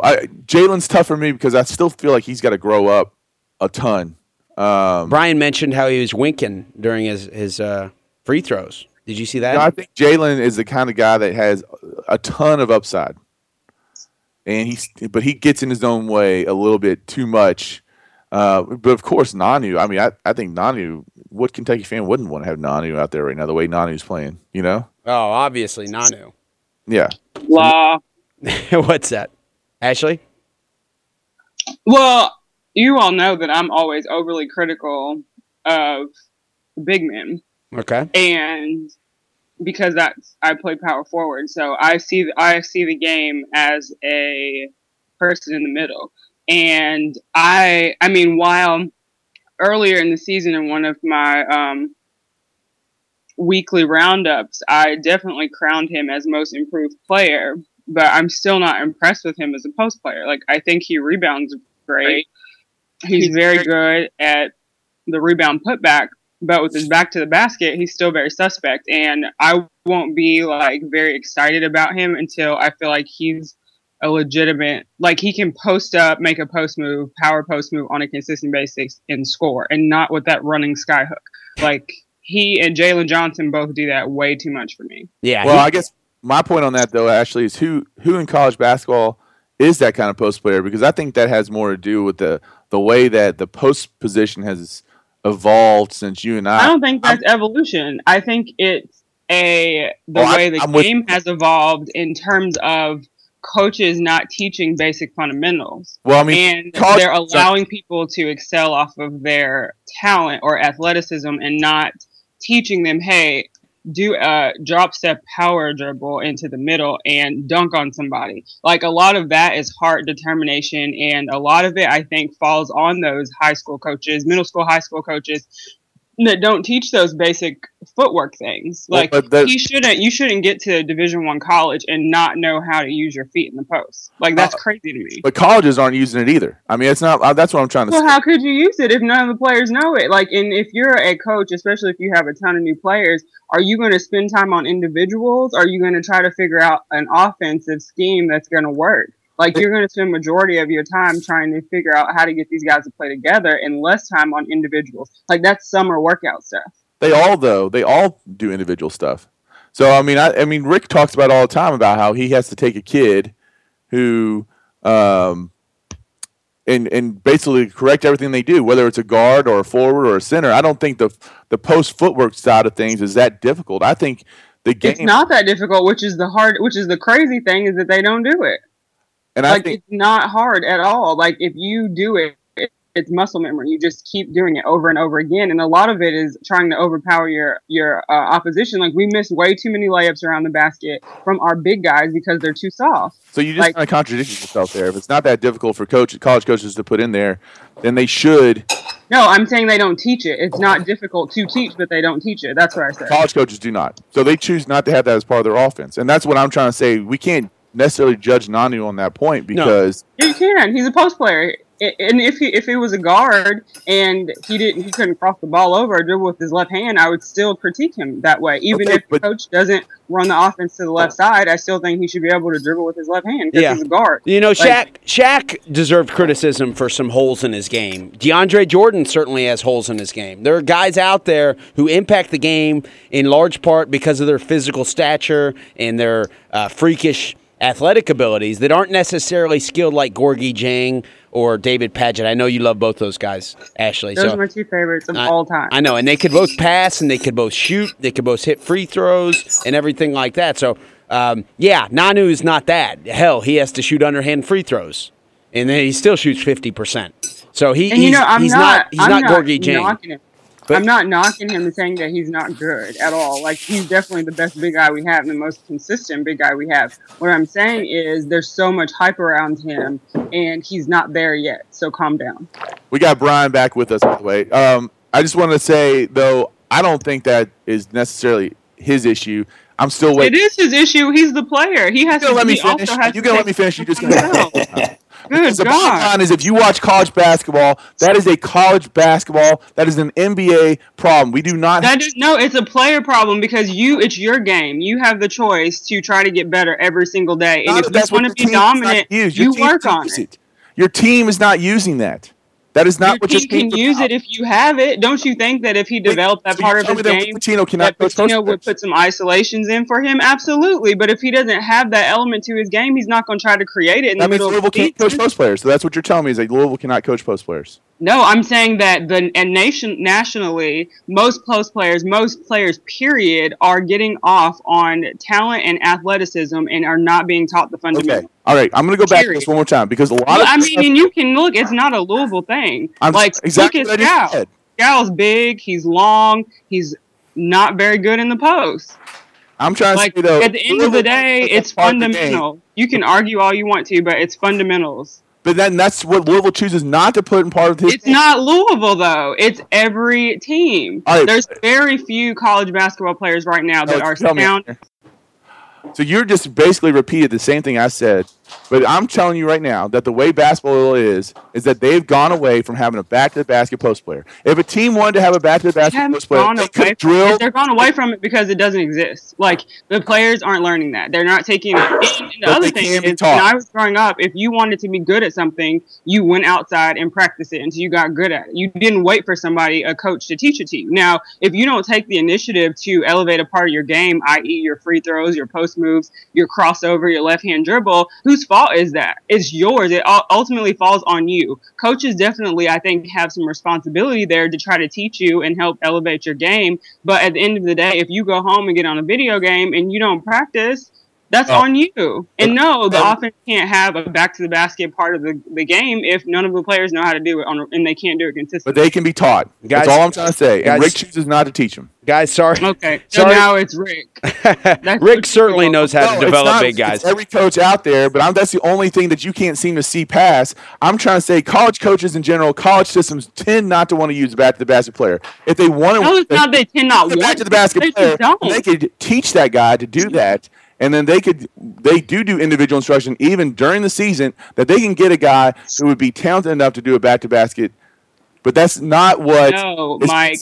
The problem i with that is that majority of the coaching coaches see the game like you do, like you just said, and you were talking about, oh, how great Nanu is, and a post player. How many post players are coaching right now that see the game as a post? You're, There's not that many. wrong because I There's see not that many. So I- you're sitting here saying, "Oh, he's great and he's doing great," and then when in all reality, like his post game's not that strong, and it's okay. Like he's still good. He's still doing a good job. He's getting some stuff done, but he can be better. Like I'm not even sure what the point of the argument was when all I said was he his post game is not very strong. It's You guys- not. that's guys- because that's where basketball is right now. That's all I'm trying to say. And that you're trying. and that's sad. Guys- and that doesn't mean, but and it doesn't mean that that's acceptable. Like that's called settling. Guys, I'm going to have to act, act as the moderator here. I know. Um, thank God you guys aren't in the same room.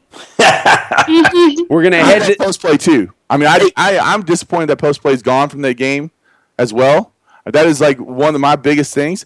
But I can't fault Nanu because that's a college basketball issue. No, he's. no, it's his issue because it's his game. Nanu But is if- an if in, he wanted to guys. Sorry, sorry to keep interrupt. practicing. Nanu is an impactful college basketball player, but I agree with. So I agree with Mike. He's very impactful at the collegiate level. I also agree with Ashley that Nanu has some definitive holes in his game. The Oxmoor Chrysler Dodge Jeep and Ram Buzz line is 502-384-1450. We're gonna head to the Buzz line now. We got a longtime friend of the show on the line with us. We got our man Brother Mac. How you doing this morning, Brother Mac? Doing good. How you guys doing in there? Doing great. We appreciate you calling in, getting in on the action this morning. What do you have for us? Well, uh, I was happy about the finish with the uh, Kentucky game and disappointed with the Bengals. And another disappointing season for the Bengals. What a catastrophe finish that was. Uh, I don't know where to start. You know, the officiating was bad throughout the whole entire game. But uh, for that uh, coach to be out on the field, I don't know. They lost control of that at the end. And uh, for the Steelers uh, linebacker coach, which his team wasn't even, uh, the offense was on the field. So what is that coach doing out there? Why is he Yeah. out there? Why is he instigating another 15 yards for a I think field we all goal? agree with that. Yeah, I agree. I agree, brother Mac. I mean, hey, I got a question for brother Mac. Going to, at the Kentucky question. I know you're a, a UK fan. I love your Wildcats. What about the center? The the, the new. and I, I messed his name up. I guess it's Skal. Uh, it, it, can he possibly go pro? Or I mean, in case No. of a guy that needs to come back and spend another year in Lexington. My God, he's He's got still to. projected as a lottery pick by everybody. I can't believe that though. I can't either. But you know what? The draft is so weak next year. We actually have juniors and seniors getting drafted. Oh my goodness! And uh, but that's I mean that's I think where you're at is that you're you're putting him in a situation where the the quality of the NBA draft next year is going to be so low once you get past you know three or four guys that they're going to take a chance on someone that they feel has this upside, which I don't see. I don't see. it. I don't see it. Brother His Mac, upside is uh, a long way away. Let me tell you something. He is too weak. If he can't even compete in the NCAA, how in the world is he going to compete in the NBA? He He's is grown- far from that. four He minutes is- yesterday. he Cal had this three, confidence to play three years four away minutes. from. He's three years away from playing in the NBA right now. He's nowhere think close to it.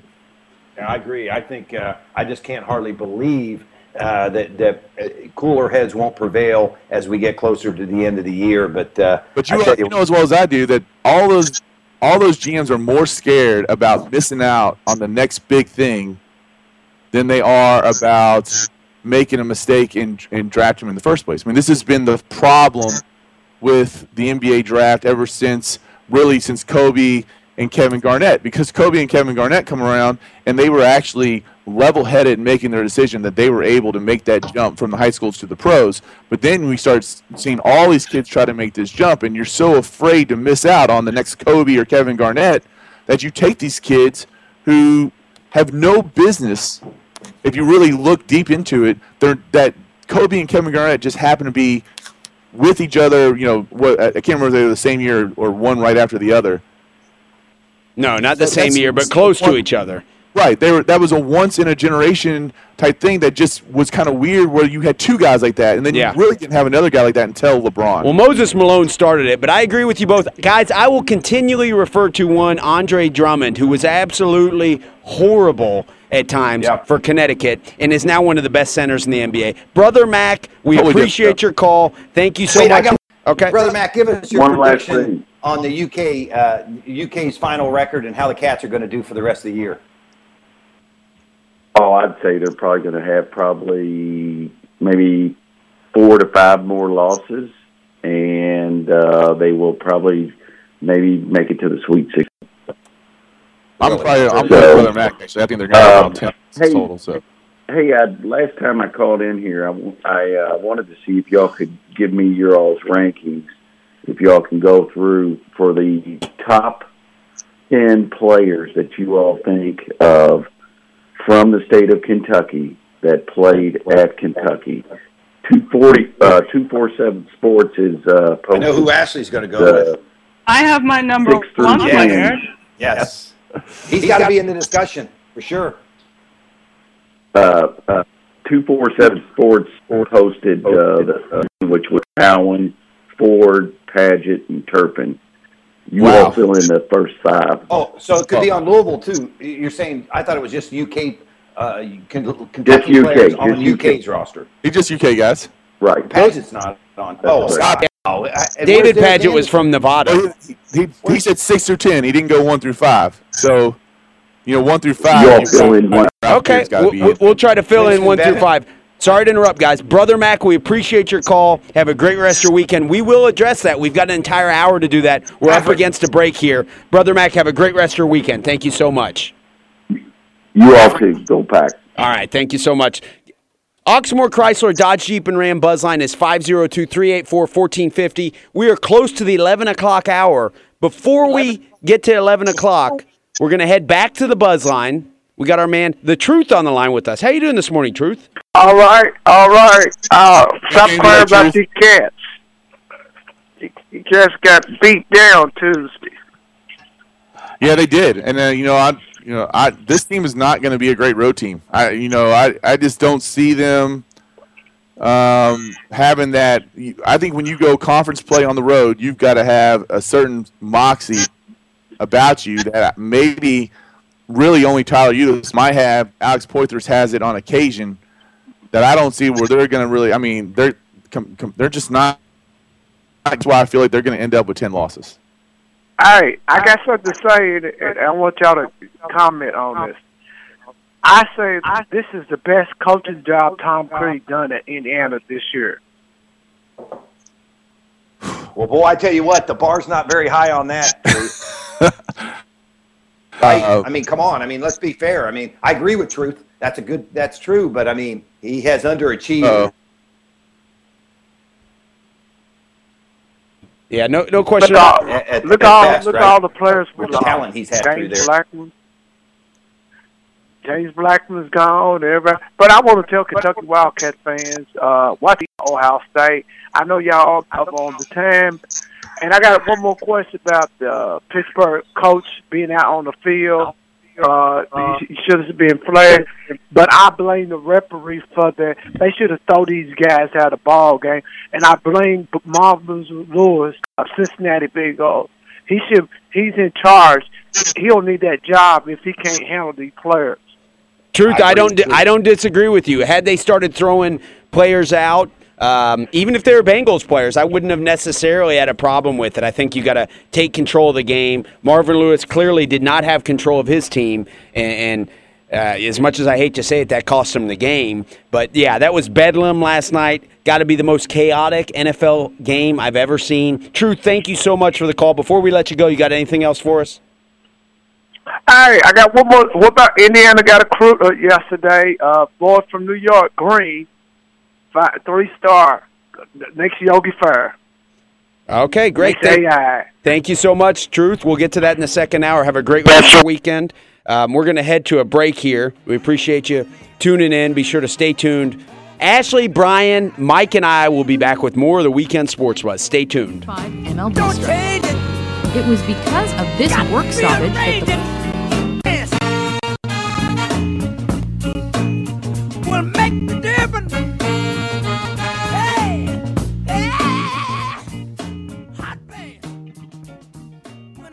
Welcome back to the Weekend Sports Buzz here on 1450 WXVW. Got an entire second hour of action packed sports talk for you here on 1450 WXVW. Keep in mind, 1450 is the only locally owned sports radio station in the Louisville and Southern Indiana markets. Our man Dugan Ryan allows us the flexibility on the air to really talk about whatever we want to. We're not censored by anybody. We have affiliations with uh, Indiana University and the, the Indiana Pacers, so we cover uh, not only the Louisville and Kentucky rivalry, but sports up into the state of Indiana. But when it comes to the Louisville Kentucky rivalry, what's great about our station is we're not affiliated directly with either of them. So we can call it like we see it. We don't have to suck up to either of the programs if there's a bias in the local media or there's a lack of coverage for any uh, angle on that. We like to bring that to your attention and discuss it here on the Weekend Sports Buzz.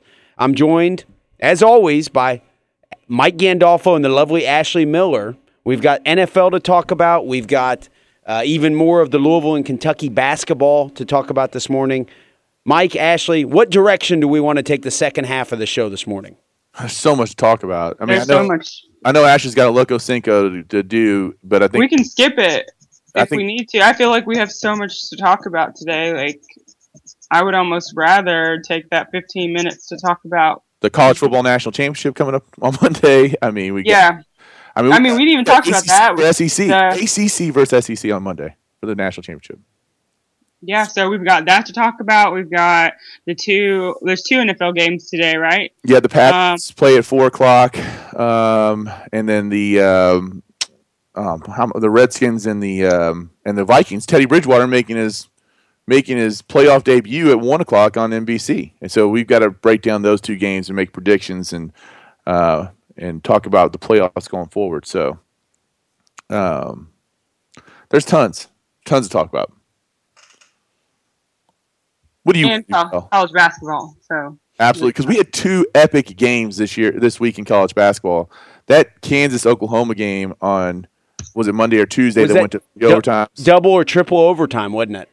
where you have an Oklahoma team that to me just put that said that they were on the map, that they deserved to be in one of the in the college basketball league to go on the road to Phog Allen. Even though I'm not sure how great this Kansas team is overall, I mean I don't know how great any of these college basketball teams are overall. I think that's one thing we could pretty much all agree on. Um, and that's the only reason why I would even keep a team like Kentucky in the conversation because it doesn't seem like there's a dominant, dominant team. Um, for them to go on the road in that environment, which might be one of the most hostile environments in college basketball, and to go to triple overtime and, and Buddy Hield have 46 points. I mean, I, he's got to be up there with Ben Simmons for the Player of the Year in the, in college basketball. Is is that right? Is Ben Simmons the only other candidate? I'd say Ben Simmons is head and shoulders above everybody else. I would agree with that too. By the way, What about the guy for um, Duke who scored all those points? are you talking about the freshman Brandon Ingram? Yes. Um, yeah, I mean he's really good. You know, he was supposed to be a Derby Classic guy, and he uh, so we had him all signed, sealed, and delivered, and then USA Basketball had an injury, and then they so they brought him in to uh, replace their injured injured player on the USA Basketball team, and uh, so. Uh, he's a uh, he's a long, but it, when you compare him and Ben Simmons, Brandon Ingram very well might be the second pick in the draft, but there's such a difference between him and Ben Simmons. It's not even funny. Um, even though they're really not even in the same position. did uh, um, did LSU lose to Florida last night? I think they did. I mean, Yeah, I missed the end. Does when you get what does those- that tell us about about Kentucky having lost to LSU, or does it tell us anything other than it's difficult to win on the road? I'll let Well- it go first. Okay, so I think, and a friend of mine, I had this conversation um, during that that last game that Kentucky lost. Like they they are, t- it seems to be like right now that they're losing to decent teams on the road, um, and there's always the it's hard to travel and get your body feeling a certain type of way. I mean, the normal way you feel like when you just walk in the gym from your dorm, like that's you, it's hard to replicate that when you've been in the air or on a bus or whatever. Um, so there's that element. Then you've got the fans element. It's just uncomfortable when you've got 20, 30, 40,000 people yelling at you. Um, but then I think it exposes Kentucky for the, the type of team that they are. I don't, I never felt like they were that good of a team. I feel like they, they, I feel, I almost feel like they play to level of competition, which to me is a sign of, um, A young a team. young team, an immature team mentally, um, not necessarily age, but mentally. And um, I think, and I think everybody agree, they get some help in Rupp Arena. So when they come outside of that bubble, um, they get exposed a little bit more. So I agree with you, Mike, in that I think that we're going to see more of that. Um, and it'll be interesting to see, you know, how they fare in like the SEC tournament and then just I mean, because all those tournaments are essentially on the road, so it'll be interesting to see if they can pull that together before the middle of March. Yeah, the SEC tournament is going to be interesting to me because I believe it's back in Nashville this year, and so even though it's not on the road, you're going to have, you know, three quarters of the of the arena be filled with Kentucky fans. So it's going to have somewhat of a home feel. Um, and the only time that they've really played well this year away from Rupp Arena was beating Duke in, in Chicago, which I thought they looked really, really good uh, in doing so. I think though we got to be, and I agree with Ashley. I think it's a combination of the two. But I mean, you look at you don't look any further than Arizona yesterday, who uh, lost on the road to a, a a decent USC team. I think a USC team that most people would say would be comparable to an LSU. I don't think uh, uh, there's you know that when you look at those two teams, it's probably pretty similar, and they've got a a senior big man in Kaleb Tarczewski. They've got a senior point guard in Gabe York. So it's not necessarily. I don't want to put it all on the um, on the young and experienced, although I think that does play into it. Uh, I think it is really hard to win conference games on the road, especially this year when there appears to be so much parity. And and to give Louisville credit, I think that's what was impressive about their their week this week. Uh, they had two games this week that they could have dropped, and I don't think anybody would have been surprised that they dropped them.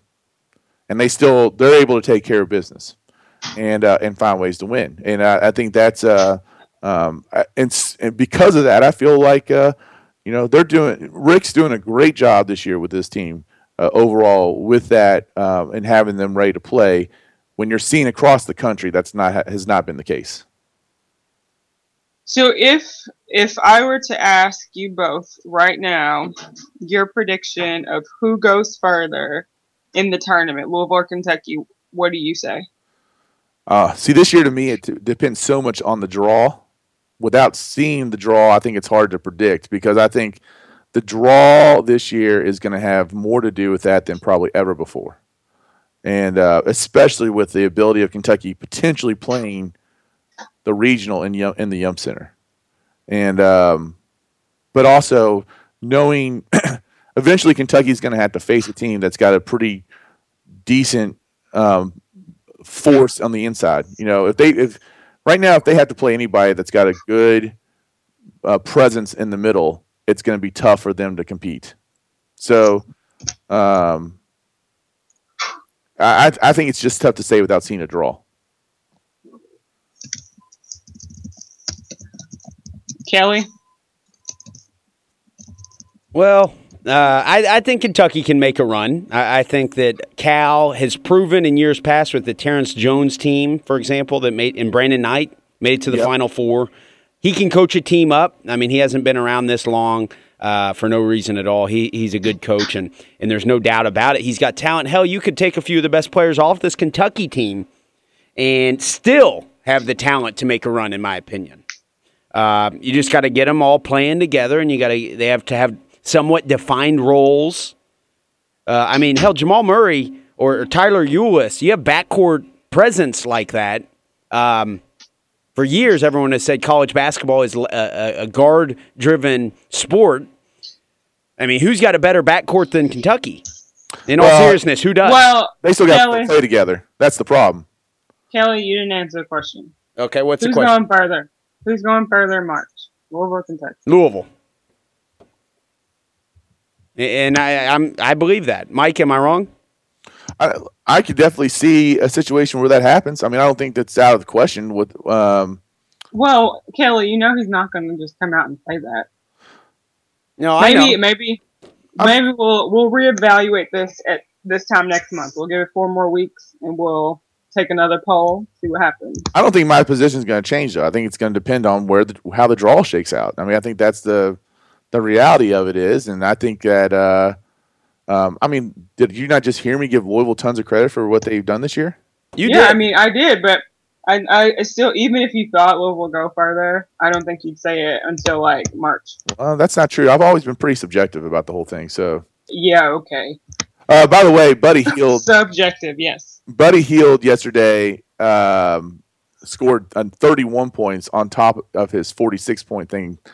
Uh, the you know earlier in the week at Kansas. So, I that kid, Oklahoma to me might be as dangerous as they get, especially when you've got it's it's fun I guess this year from college basketball standpoint to see these juniors and seniors being the ones that are leading their teams. And like I said, we're going to see a lot of juniors and seniors uh, in this draft where before you wouldn't see a junior or senior drafted until you know maybe the middle of the first round. But we're going to see them drafted earlier this year, which is going to be good.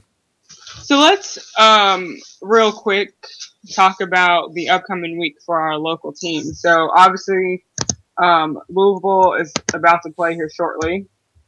Clemson's there, right? a- against Clemson at Clemson, and then Thursday we've got NC State, who's now ranked um, at home, nine o'clock, or not NC State. I'm sorry.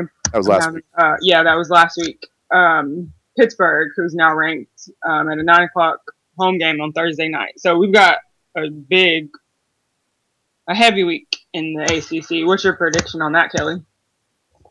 I think today will be a big a big test for for Louisville. Um, you know, Clemson. Anytime you have a, a conference game, I mean, the experts are predicting what that that that even Louisville will have five conference losses.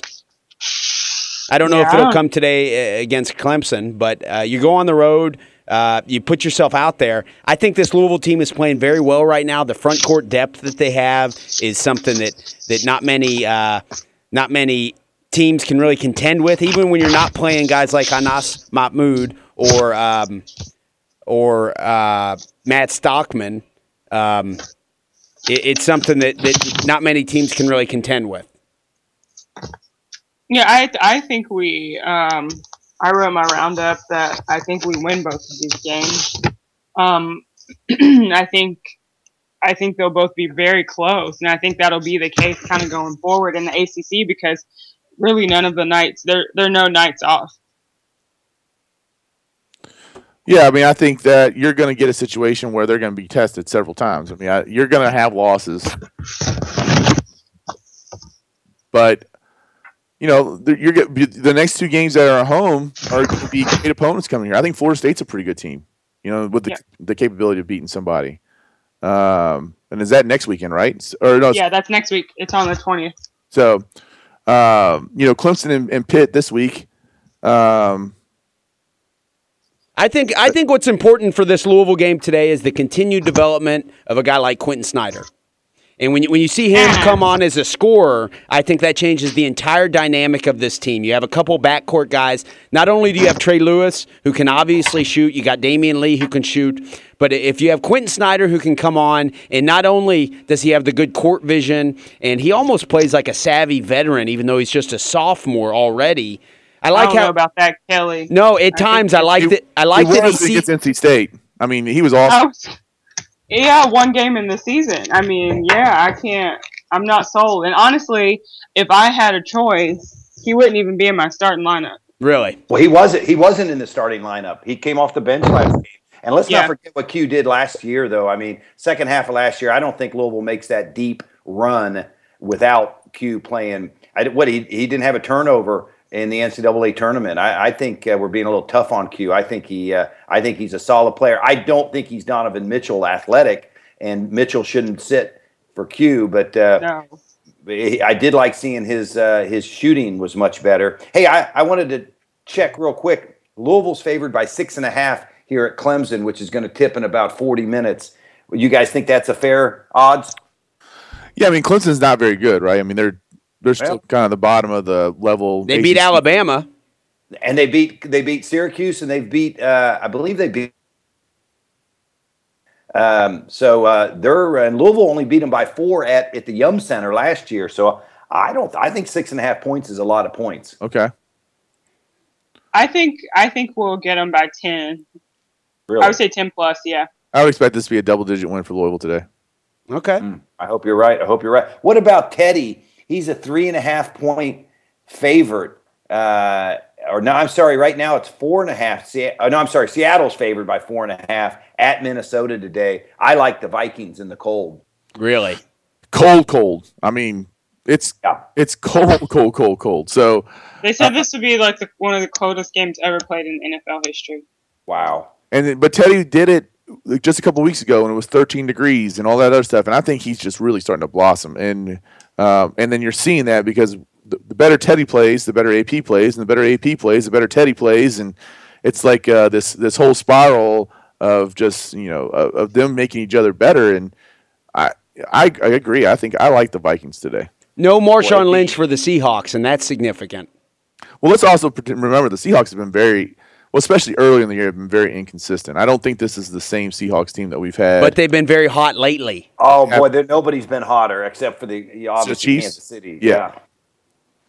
so I'm I'm liking Teddy though. I'm gonna I'm gonna go with Teddy, and I hope he does well. So uh, I just uh, Tell you what, he wins a playoff game at home. That, as we know, as Bengal fans, or at least I'm a Bengals fan, that's uh, that you can't ever take that for uh, granted. So this will really cement Teddy's building legacy if he can win a home playoff game today.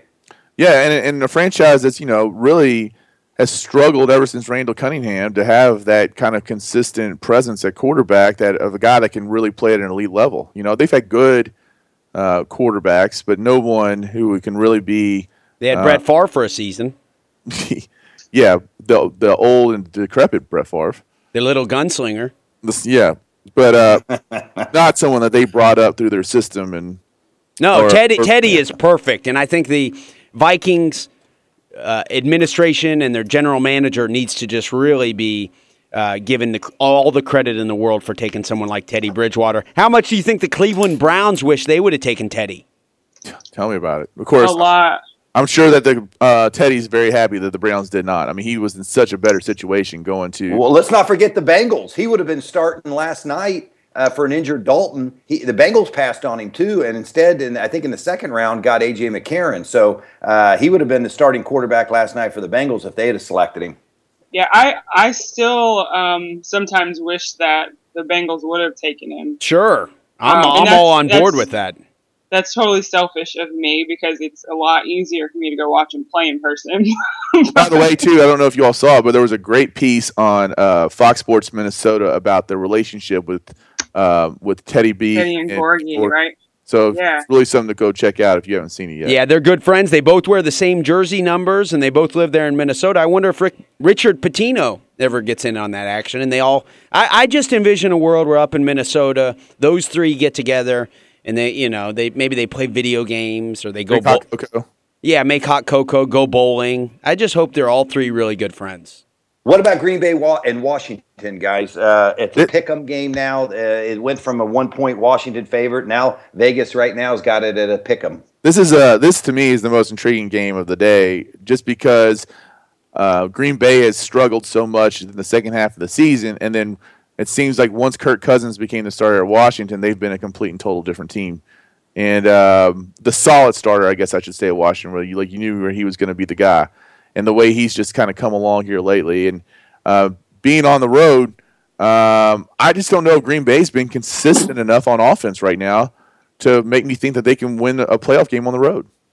I agree. I agree. They uh, they really don't look that well. And uh, Brett, uh, I'm sorry, uh, Aaron Rodgers. I mean, he's being sacked at an unprecedented rate. I mean, it's amazing how quick he's went from being the best quarterback in the country to uh, really looking very average. And you would you would have laughed. You know, two months ago, if you would have said Green Bay is playing Washington, Oh yeah. uh, even if it was in Washington, you would have said that give the Redskins any kind of chance. You would have you would have been laughed out of the building. Oh yeah, you would have been right. surprised that the Redskins were even in the playoffs. I, I, I think that this is one of the more under the radar stories out there. The job that Jay Gruden has done alongside Kirk Cousins, who's put up just ridiculous numbers as far as completion percentage and everything like that. Jay Gruden is really carving out a niche for himself as uh, uh, somebody who just makes quarterbacks um, into guys who can complete passes at an alarming rate. I mean, Andy Dalton uh, got started with his NFL success in large part due to Jay Gruden and his his uh, quarterback acumen. There's no question about it. That's his his niche. And, Hey, I've and got a question working. for Ashley. Ashley, Mhm. Yeah. what what happens with Marvin Lewis? I mean, is there any accountability? And the two bad actors that have had all kind of off the field issues, uh, Pac Man and Burfict. I mean, what about Marvin? I mean, did, does uh, is anybody going to hold him accountable for that showing Yeah. last night? It's funny Yeah, to hear and- you all talk about keeping coaches accountable, by the way. But I'll go on with that. All right. Seriously, Mike. um, I well, the shocking thing to me is that Marvin Lewis was the coach. Is still the coach. Period. Like, I I've wondered because I know Kelly has talked about for multiple years how they can't win a playoff game and blah blah blah, but he's still there. So I'm not. I wouldn't say fire him because of that because I think he should have been gone a long time ago. But um, I definitely think there has to be some accountability on um, on the everybody. Yeah, I think he has to be able to control his players. If he can't, then he has to But- go. But can't. we all know he's not. We know Mike Brown. Yeah. We know the family. Know the history. Nothing's going to happen. Like I said, he didn't even address it in his post game remarks. He didn't even address the, the the the two penalties that cost them the playoff win and negated a great comeback by AJ and the Bengals. Uh, you know, it's just frustrating as a Bengal fan to know that uh, he's just got an unlimited reign. I guess it's like he's a king and he gets to stay there until until he dies. King John Marvin, we'll call him. Yeah, I don't Hey, know about that. but- Real quick, uh, you'll find this interesting, um, Brian. The uh, NBA draft.net, which we have uh, our man Wes on every once in a while talking about the draft status of these guys, has just updated their um, their mock draft for 2016 just uh, two days ago. And Skal Labissiere is not drafted. oh, really? In either round? Yep. Well, and that's they- just a change from a week ago, right? Because I think last week they were talking about him still being a top pick. And then What's these, are- Nanu? these guys, these guys, you know, talk to these NBA GMs all the time, and they kind of get their feel for where these guys are. So they are actually getting the sense, I guess, that Skal might have dropped out. And uh, I guess the big thing there too is if you know Cal has to recruit based off who he thinks is going to be headed to the next level. Good and if uh, if Skal stays, and I don't see, I'm trying to see if I even see Briscoe on this list. If Skal and Briscoe come back, he's going to have scholarship issues. He does not Yeah. have enough scholarships. And he's done a brilliant job over the years. I've thought managing that staff, not knowing who's coming and who's going. Uh, Briscoe can't go anywhere either. When you're shooting 30% from the foul line, that's not going to work in the NBA. So he definitely has got a lot of talent. And it's no, it's no condemnation if somebody as a true freshman can't go on to the NBA. So I mean, uh, but he, but in my opinion, where do they have Nanu on that list? I, I would expect his his stock is rising. I, I've been very impressed with his. Uh, I do not see. Um, I got Damion Lee for Louisville, 56. Oh wow. and Okay. uh, Nanu's not before 56. Huh? That's Hold on. I'm, I'm going backwards, and I don't. Nanu's not on there at all either. well, Nanu very Good. well may come back. Nanu love- needs to come back. Yeah, that'd be great if he did and work on his foul shooting. Well, I think the thing with. Nanu that we got to remember is that he's an under, he is he's not an NBA four, and so he at six nine, he might be undersized for what he can really do at the NBA level. So um, unless he can show more ball skills and and to be able to play the four spot. No, Ashley's right. He needs to come back, which is which is great for Louisville. I mean, basically they lose Lee and uh, and no one else. Well, they'll lose uh, Trey Lewis too, but they pick up another fifth year guy. But uh, Louisville really looks good coming back. And how about Ray Spalding? I tell you what, his stock really looks good to me. Yeah, which we of course, if back in April, we all would have thought that it, you know we would have been shocked by the way he's playing. I think. Oh my goodness. Oh, he really impressed me last game. I He mean, looks was like all around physically, rim. Physically. I, I know that I get laughed out of the building, Mike, and you're going to laugh at me. But looking at him from a distance, I mean, he's similar in size to Anthony Davis. I mean, he's a big guy with long. Yes. Uh, you know, he, he's he's got a big wingspan, and when he's on, I mean, he plays really good. This guy can contribute. I wouldn't be surprised if after three or four years, this guy ends up playing in the NBA. Oh, I agree. You all know I'm not sold, and you know I'm harder on the big guys, but I think he plays when he wants to. So until he's consistent like that, I'm not going to be on his bandwagon. You know, Pitino says he's the best NBA talent on the team. Does said he? that I right don't now. doubt it, but I don't think he shows it every game. It's like every other, maybe, or every three. He's Yeah. he actually makes an impact, and I don't think you make it in the NBA playing when you feel like it. Yeah. No, keep, I agree. Keep I in mind he's a freshman. So even more, Donovan Mitchell's a freshman. He plays hard every single game. True, but he doesn't not- necessarily always produce like uh, Spalding does. Mitchell didn't show up too, he- too much yesterday or Thursday. He plays hard. He's a, a, a, a lockdown defender every single night. Like there's no. I agree with you. I agree. Donovan Mitchell brings the intensity and everything like that. But uh, going into the season, it wasn't off the table entirely that maybe Ray Spalding would be redshirted. Oh yeah, I agree. I mean, and what he's done, I didn't buy into it either because he really wasn't that highly recruited until late in his senior year. And once again, as I commented on the nine o'clock hour, Pitino got lucky to get both Q and Snider. uh, I'm sorry, Q and Spalding because he really didn't uh, actively go after either one of them initially. Well, I think what happened, he didn't go after Q, and and then they kind of even they they had him committed, and so they kind of pushed him to the back burner a little bit and didn't pay attention to him after he committed so early. Uh, was it his junior year or something like that? Didn't And they then- get Jaquan Lyle or something like that? And, And- then D- right. Q uh, decommitted. There was something like that that went on. QD committed and committed actually committed to Illinois and was supposed to up to the last second before signing day Yeah. was looked like he was going to sign with Illinois and then uh, and then they Q kind of reached out to U of L and said, "Hey, if you guys still want me, I really want to be a Cardinal." And um, and then they worked it out and kind of got that last thing kind of happening. So going back to that this mock draft, just to let you know, only one Kentucky player in the first round. That's Jamal Murray at 11, uh, according to this thing. And, and, and, you know, that think that would be um, kind of goes along with everything we're saying. You know, I just feel like this team is probably not as as good as what How we, many guys does Kentucky have signed in the 2000, next year's class, Mike? uh, Wenyen Gabriel, Sacha Killeya-Jones, uh, Malik Monk, Bam Adebayo, and I thought there was another. guard. I think there's five or six. I You're think right. it's five. I Is it believe it's five? five. Yeah, I'm trying to remember who the other who the other guard is. Is Malik Monk the guy who they got away from Arkansas? Yes. And that's uh, Art Monk's r- relative? Oh, I, he may be. I, I really do not know. Yeah, I think you're right there, Kelly. What about a guy He's like an athletic uh, freak, though. the, the the Bullitt County kid on Kentucky's roster? Uh, Eric named- Willis. Yeah, what's going to happen? I mean, that scholarship's probably going to get pulled in this kind of scenario, right? No, absolutely not. I think he's playing. I mean, he's playing. You know what, like ten to twelve minutes a game, and really kind of contributing for them. I, if, I don't think he is. I, I I I haven't been impressed with him at all. I've seen him hit a couple threes with a very funky looking shot, but He, he plays minutes, though. He does he play. does play minutes. But I mean, if you got five McDonald All Americans coming in next year, and and and you're telling me Skal's coming back, and I don't think. Uh, I don't think. I don't. Oh, De'Aaron Fox, by the way, is the other guy that they got coming. That's Yeah, a I lot mean, of you got, players uh, coming in. They Yeah, got some five guys coming in. Um, three of them at the power forward's position, which you guess you could say is Derek Willis's position. Um, I just don't know if uh, I couldn't see Cal pulling a scholarship uh, from a senior who's a Kentucky kid that he recruited. What's he going to do? I, I don't know. I really do not know what's going to happen here because they're th- right now they're three spots over.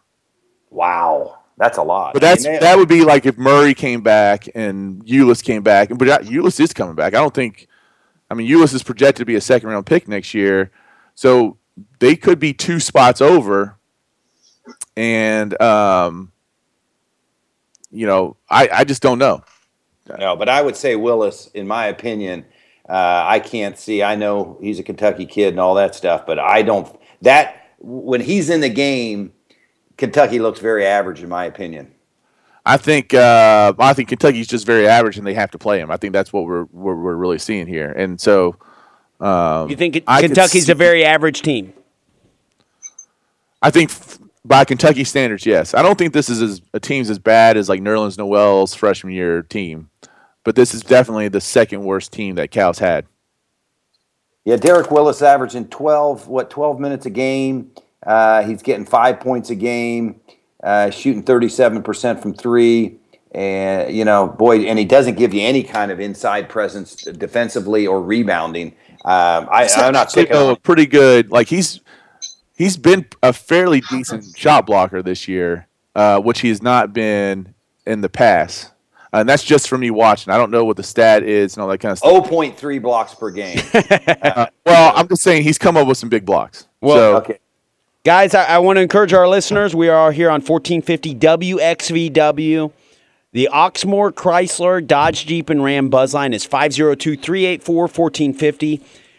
College basketball is what we're talking right now, and that's never out of season. We're on the heels of a Pittsburgh Steelers, Cincinnati Bengals, um, absolutely chaotic playoff, uh, wild card playoff round game yesterday. But what we're talking about is we're playing the hits. We're talking college basketball.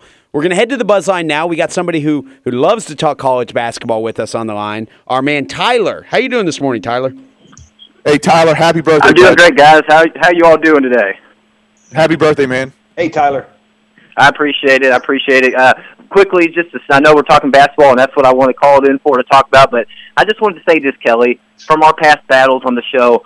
I'm just still glad that my Cleveland Browns had the most recent playoff win over the Bengals. Wow. Wow, that's digging deep.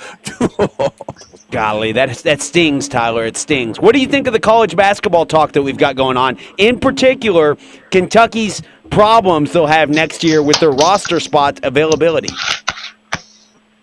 First off, don't worry about next year, considering it's 2016. Next year's a whole other year. We still got half the basketball college season to go this year. Let's worry about what's here right in front of us. How about that?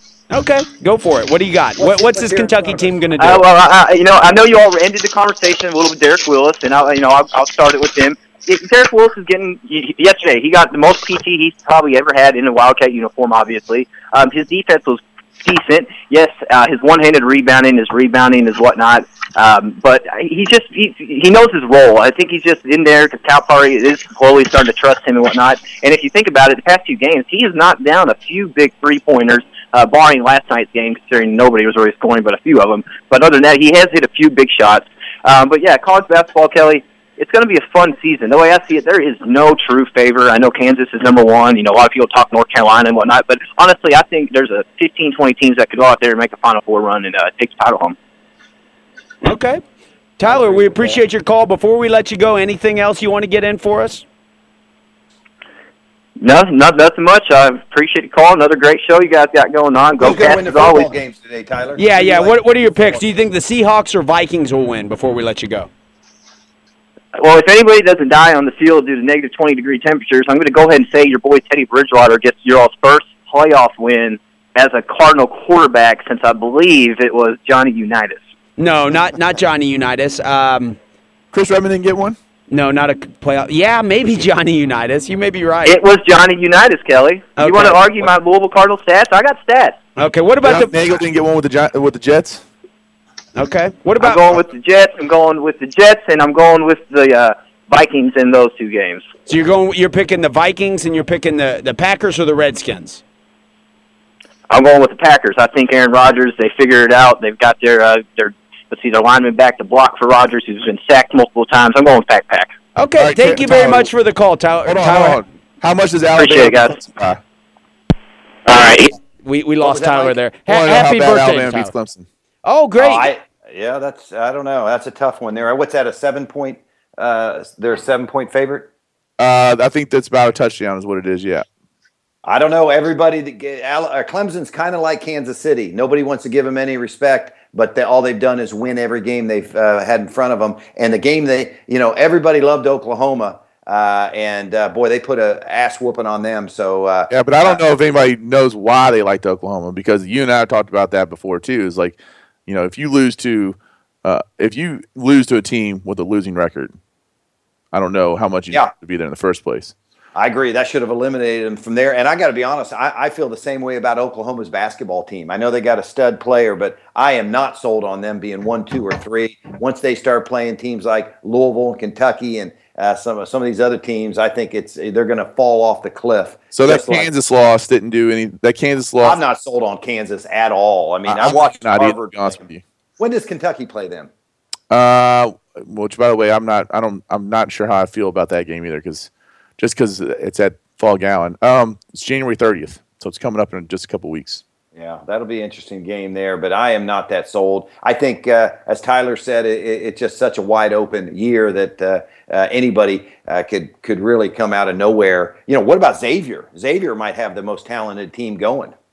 Yeah, I think they've uh, they're looking really good. Of course, they had a, a loss, not this week, but maybe last week. But I, overall, there. I mean, there's there's probably ten to twenty teams that could make a run, and I wouldn't be surprised by any of them. So Hey, did we ever finish the uh, the, the brother Max question on the top five uh, Kentucky-born players that played for UK? uh, no, I guess not. We kind of left it there. Ashley, Ashley, let's hear your five, or at least a couple of them. I don't have. I only have one. Let's guess. Winston Bennett. Winston Anderson Bennett. is- Uh, yeah, yeah, no. You got to put Derek, Winston in there, right? You got to put Derek Winston. Anderson, number one, two, three, four, and five. Mike, who besides Derek do you have on that list? Well, I would probably have to put Ralph Beard um, number one. Uh, but in that conversation, I think you have to now. If you're only looking at their, if you're only looking at their time at Kentucky, or if you're looking at them as a as an overall player, you know that's going to depend on how you look at someone like Rajon. Uh, you've got Derek. Obviously, he's got to be in the conversation. Winston Bennett's obviously got to be in the conversation. Um, trying to think. Louis Dampier was not from Kentucky, was he? I'll No. bring it up right here. I don't. think I Uh, don't think so. I don't so. believe he was. No. What about the, what about Kentucky-born players at Louisville? Of course, you start and you number one's for sure Darrell Griffith. Darrell Griffith. Wes, Sure. Wes I Unseld, maybe. Unseld? Oh, Wes oh, I apologize. I apologize to Big Wes.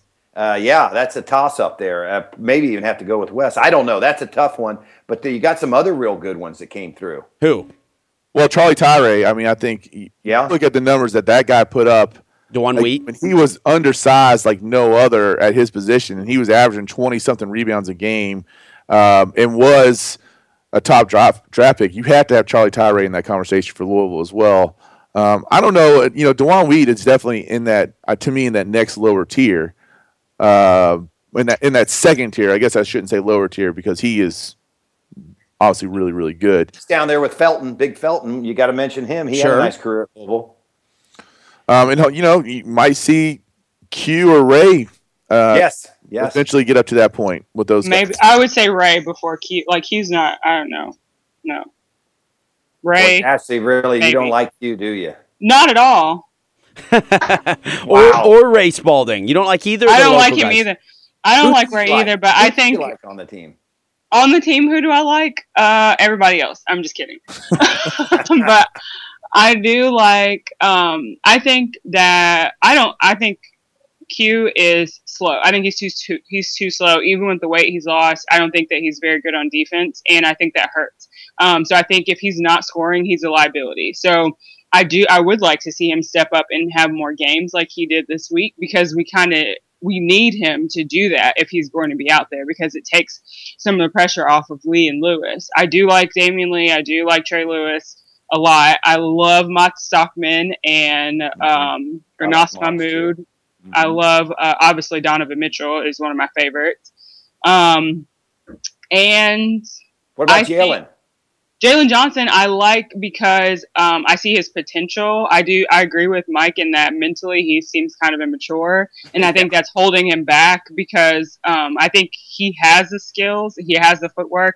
I don't think he has the confidence. So I think that he definitely will be somebody to watch like over the next season or two. So I do like him. Um, I actually do. I like Ray Spalding's game and the potential he has. I just think that he's lazy, and I don't. I don't like him for that reason. So um, until he's consistent, I'm gonna give him a hard time.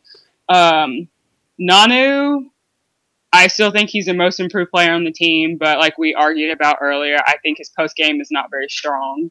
Um, in Well, terms he had of some post- nice. He had some nice spin move dunks that that that I hadn't seen a center do for Louisville since Pitino's been there. Uh, yeah, he he, needs to keep doing that because he looks strong and he's really bulked up. consistency. Yeah, so he's definitely gotten better. I think he's got some more work to do. I'd like him to be more dominant than what he is, especially when he plays against guys as big as him. Um, he kind of disappears sometimes. So He's um, got the same problem Marcus Lee does, and that's they can't stay on the floor. Now Nanu's did a little better lately, uh, but the foul trouble, Marcus Lee, Mike, he can't. I mean, that guy is, is he gets a foul coming off the bench to enter the game. I get frustrated with him too because I feel like everyone talks about how much he's improved, and I'm like, eh, I don't really see it. So, um, you know, He doesn't get many minutes. I mean, No. he, his his foul trouble is limited, but he had a Well, you nice talk game about yesterday. Skal getting four minutes. He had three fouls in that four minutes. Uh, that's part of the reason why Skal only had four minutes. So, by the way, back to the Kentucky f- top five. Rex There- Chapman. Rex Chapman would have Oh, to get yeah, there. yeah, yeah, There's yeah. two Kentucky players. One guy that we left off that's definitely got to be in the top five. Uh, two Kentucky players from the state of Kentucky that won National Player of the Year. Uh, Leroy Edwards from the er, from the 30s. Wow. But Jack Givens has to be. oh yeah, Goose. Yeah, you we got to put Goose. Goose in. Uh, Jack Givens, without doubt. Dirk Minniefield would have to be somewhere in the conversation. What about Big Melvin? Wasn't he, was Melvin from uh, Melvin Kentucky? Turpin. Well, he was mentioned in that list, uh, six through ten. Okay. Um, So yeah, he must have been. and of course, he's kind of overshadowed just because he played with Bowie, I guess, a little bit too, right? Did he win a title? No, well, that was the whole thing with that team is that, you know, they were um, as talented, and some would say some of these Kentucky teams that Cal's had, and uh, they with Bowie having his injury problems consistently, and um, they they never were able to kind of put it all together and win a title. The closest they got was uh, the year I want to say it was '84. Brian, you might be able to. Um, you might be able to correct me, but they basically had Georgetown beat in the Final Four, and then they went on a historic cold streak where they were like two for 33 in the second half and lost to Georgetown. Yeah, and that's when it had one of my favorite players ever, Derek Anderson. Or not Derek. Uh, no, no, no, no. Who was the guy from Dayton, Ohio that played for uh, uh, Dwight Anderson, the Blur? Remember him? Yep. Oh man, I think he was on that team there. But I got to tell you, my favorite cat. He, I know he's not from Kentucky. Uh, is Dan Issel. I mean, and, and I think Anthony Davis is going to be a great pro and is a great pro, but he has not surpassed what Dan Issel did both in the ABA and in the NBA. I mean, without a doubt, Dan Issel is one of the all-time greats. He's a Hall of Famer, and um, you know, def- and one of the, and another guy who was unable to win a title at Kentucky despite being on some pretty good teams with Mike Pratt and, and those guys. So Man, when we start talking historical Kentucky basketball, talk about playing the hits. I mean, I just got two phone calls. Um, just got guys who didn't want to be on the air, but basically said the same thing. Two people called in right after each other. One of the most recent, Steve, wanted us to point out, don't forget Winston Bennett. Uh, we did Well, brief, yep. we did briefly We- mention him earlier, but still, uh, it, it- it's really funny. Game. What's that? MVP of the McDonald's All American game out of Male. Sure. Yeah. Mr. Kentucky. Hey, Mike, I pulled I pulled up this '84 Kentucky team. Melvin Turpin averaged fi- led the team at 15 a game. Kenny Skywalker had 12 a game. Sam Bowie averaged 10 a game. Jim Master had nine. Uh, Winston Bennett must have been A freshman, he I was- yeah, freshman, six seven freshman, um, 210 pounds. Winston has certainly packed on the pounds if you've seen him on TV since then. But uh, Selling insurance. yeah, I love Winston, but uh, Melvin Turpin, rest in peace. Big Melvin died last year, uh, but uh, 6'11", 240 senior that year, led the Wildcats, 15.2 points a game. And what did he get a uh, rebounding? Uh, didn't have his rebound percentage, but uh, But so a team though, like I said, was every bit as talented as any of the teams that Cal's had since. Yeah, and look at this. I look at the you know uh, the foul shooting on the current Kentucky team, and I'm not just picking on the Cats. All the teams now don't shoot foul shots well, but look at the foul shooting percentage. Melvin Turpin, 75%. Kenny Walker, 73%. Sam Bowie, seven footer, 72%. Jim Master, 72. Uh, Winston Bennett, 70. Boy, they don't shoot foul shots like that anymore. That goes to the theory of Ashley. What you were saying is that they don't really teach big men um, the talent or the the skills that they used to. You're right. Yeah, the fundamentals. Yeah, one of the things I love about Melvin Turpin historically is the, his nicknames. Dinner Bell, Dinner Bell Mel, and another good one was he wasn't Karl Malone, who was the mailman. He was Dinner Dinner Bell Melvin Turpin, um, who was also called the Meal Man. Hey, That uh, team finished who's the other guy that the, the caller talked about, Kelly? Uh, both of them were for Winston Bennett. Both of them for Winston Bennett. A guy okay. named Rick and a guy named Steve, both calling in for for just saying they didn't want to be on the air, but don't forget about Winston Bennett. So Yeah, absolutely. Yeah, Winston was a solid player and had a nice pro career. Yeah, played. I, I I'll never forget interviewing uh, Winston Bennett. Him telling the story that he's told many times, guarded Michael Jordan. Lenny Wilkens was his coach, assigned him to guard Michael Jordan. He had a good first half against uh, Jordan. I think he held him to eight points in the first half, and at halftime he said to the the all time great Lenny Wilkens, he said, "I'm doing a good job on him, aren't I?" And Lenny shook his head and said, "Hey man, don't get a, ahead of yourself." At the end of the game, Michael Jordan had 63 points. Great job, Win. Hey, 29 and 5 that 83-84 Kentucky Wildcat team finished 29 and 5 and they were 14 and 4. They won the SEC with a 14 and 4 record. But I bet not many people would guess that Melvin Tur- Turpin was the leading scorer on that team when you got Kenny Walker and Sam Bowie on the roster. A younger Kenny Walker though too. I think he was a sophomore maybe when that on that. Yeah, he was a sophomore, but Bowie was a senior. And Yeah. was later famously the number one player taken in the next year's draft. And, and player. Melvin Turpin Number two went, player in the draft. First number was two, I'm Hakeem sorry. Olajuwon. That's right, correct. Melvin Turpin went number six overall. City. he? Yeah, should have. Anyway, Hey guys, before we get off, um, 'cause we only have nine minutes left, we need to. Everyone needs to say their picks for college football national championship. Um, the two games today, and I guess is that it? yeah, because we can't really pick the Saturday games for the NFL next week. because Yeah, that's nobody true. knows going to be in there yet. So, um, all right, well, let's go through it. Let's go real quick. We kind of talked about these a little bit. Let's start with the games today. Let's start with Minnesota and Seattle. Um, I was on record earlier, and I think Teddy Bridgewater is going to bring home the, the W, and Minnesota is going to win. I'm, I'm definitely going going, with with Teddy. Me too. Teddy for me. I hate to say it against my Bengals yesterday, and I, I, I was right. Today I'm picking the Seahawks to win, unfortunately. Um, Kelly, yeah, I- just I try to call it like I see it, and uh, so disappointed in you. Is Russell Wilson that much better than Teddy Bridgewater? I No. hate to I hate to say it, but at this point, yes. He's very good. I'll say He's that. good. I he is good. Yeah, he's very talented, and he's the sole reason they're still very competitive. But God, nobody wants to see them win. I, I, unless you live in that metropolitan Seattle area, I can't imagine you want to see them win. Seattle, by the way, is a four point favorite. Washington is, and what I'm looking at, Brian, and you might have more updated uh, stats, but this is according to ESPN. Washington still listed as a one point home favorite over the Packers, and I uh, I'm going to take the Redskins. Wow. The money's come in on the Packers because uh, Vegas right now, if I wanted to place a bet right now, it's showing as a pick 'em game. So uh, there has been a lot of money come in on the Packers. Tyler, I think, chose the Packers.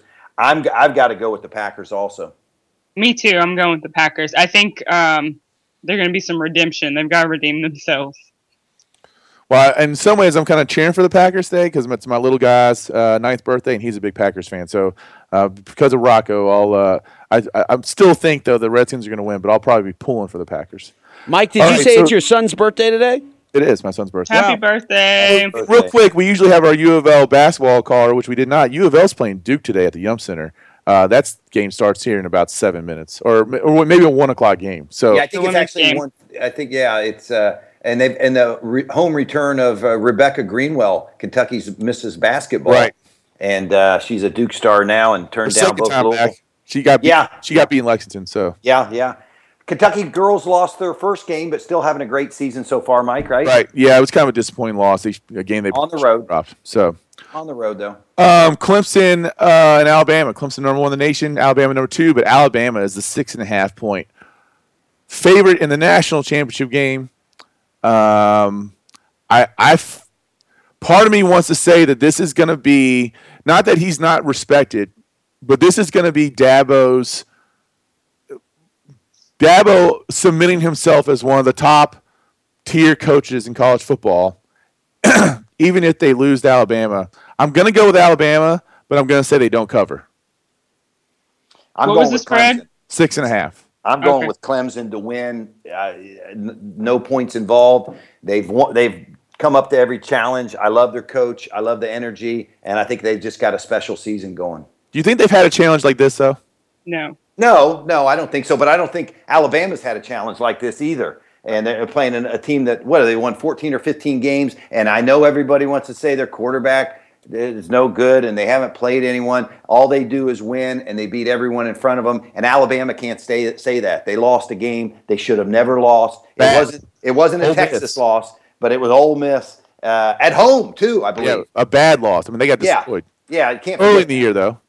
yeah, fourth or fifth game of the year. I don't think Yeah. it was the first or second. So, uh, but uh, just like Oklahoma should have been penalized for that Texas loss, I can't get that Ole Miss loss out of my way for Alabama. So I'm going with Clemson.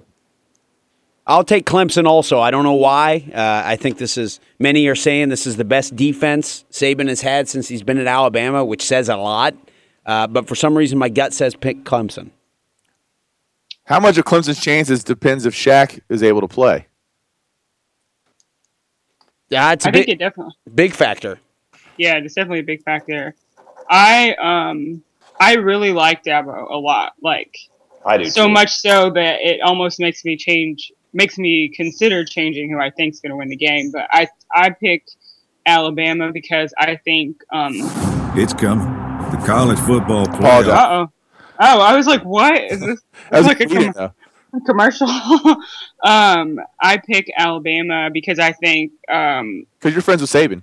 Well, well, that too, but I th- I think that uh, Derrick Henry's on a mission, and I think the team has kind of rallied around him. And regardless of like the Heisman and all the accolades he's won, like I think all of their wins have been as a team, and people have stepped up when it was time. I think their defense is phenomenal, and like seeing those guys in pers- person, they're huge. And I don't think um, Clemson has come up against anybody that big and that strong and that fast um, from a defensive front. And I'm also not impressed with Clemson because of the way they played Louisville this season. Um, I just didn't feel like they were that good, but they're still here for a reason. Um, but overall, I say Alabama. I think they do cover Anthem. Well, I'll tell you one thing that you brought up too is that you brought up about Derrick Henry and Michigan State basically sold their soul to the devil, saying that they were going to stop Alabama's running game, and then and did a fairly good job of. I mean, they basically neutralized Derrick Henry. And Brian talked about Jake Coker not getting the respect he deserves. Jake Coker answered that call, and that, I think that's the one thing that kind of sets it apart for me is that you can take away their best player in Derrick Henry, and Coker was able to perform at a high enough level. I mean, to destroy Michigan State, who had- Yeah, and nobody thought he could. right, who And had, I, I even was I was very suspect on him. Hey guys, I got a little breaking news here. Nets just fired Coach Lionel Hollins. there you go. Hmm. Wow, that's uh, that's an early trigger there. Uh, they've been very very disappointing. Uh, NBA action, guys. What do you? Well, I I gotta say, I want to say two things. First, the Knicks have already passed their win total for all of last season, which makes me extremely happy. Even if they don't make the playoffs, I think Pat Riley took a lot of heat in the offseason about the direction he was taking his team, but it's starting to show that he's got a plan. And uh, I got to give before we get off the air, I got to give shout out to my to my favorite baseball player of all time, Ken Griffey Jr. Sure. The three people who did not vote for Ken Griffey Jr. to get in the Hall of Fame should lose their ba- their their their uh, selection rights. Was there three of them? Yeah. what you said. Yeah, there's three people. He didn't. He but the highest uh, vote total of all time to Ken Griffey Jr. and he goes into the Hall and uh, along with Mike Piazza. Yeah, congratulations to the kid. Hey, one other thing I got to point out: Golden State thirty-five and two, San Antonio Spurs thirty-two and six. Those both those two, that's phenomenal. Thirty-five and two. Are you kidding me? Great season for the NBA. A lot of opportunity for people to get behind this season. Even though the the Golden State Warriors are not going undefeated, which I, I guess many people thought they were going to. Um, Steph Curry and what that Draymond Green and Klay Thompson, what they're all doing there is absolutely amazing. And the Spurs, in my opinion, may still be the guys who to beat out of the West. I mean, they're they're they've got Tim Duncan, they got LaMarcus Aldridge, they still got that whole squad together. Been a great show, everybody. We appreciate everybody tuning in this morning. Mike, Ashley, Brian, thank you so much. A lot of activity on the Oxmoor Chrysler Dodge Jeep and Ram Buzz line this morning. Thank you very much for tuning in. Remember, you can always listen to the podcasts on livesportscaster.com after the fact. We appreciate Dugan Ryan and everybody allowing us to be on the air every Sunday. Thank you so much. Have a great rest of your weekend, and we will see you next Sunday from 9 until noon.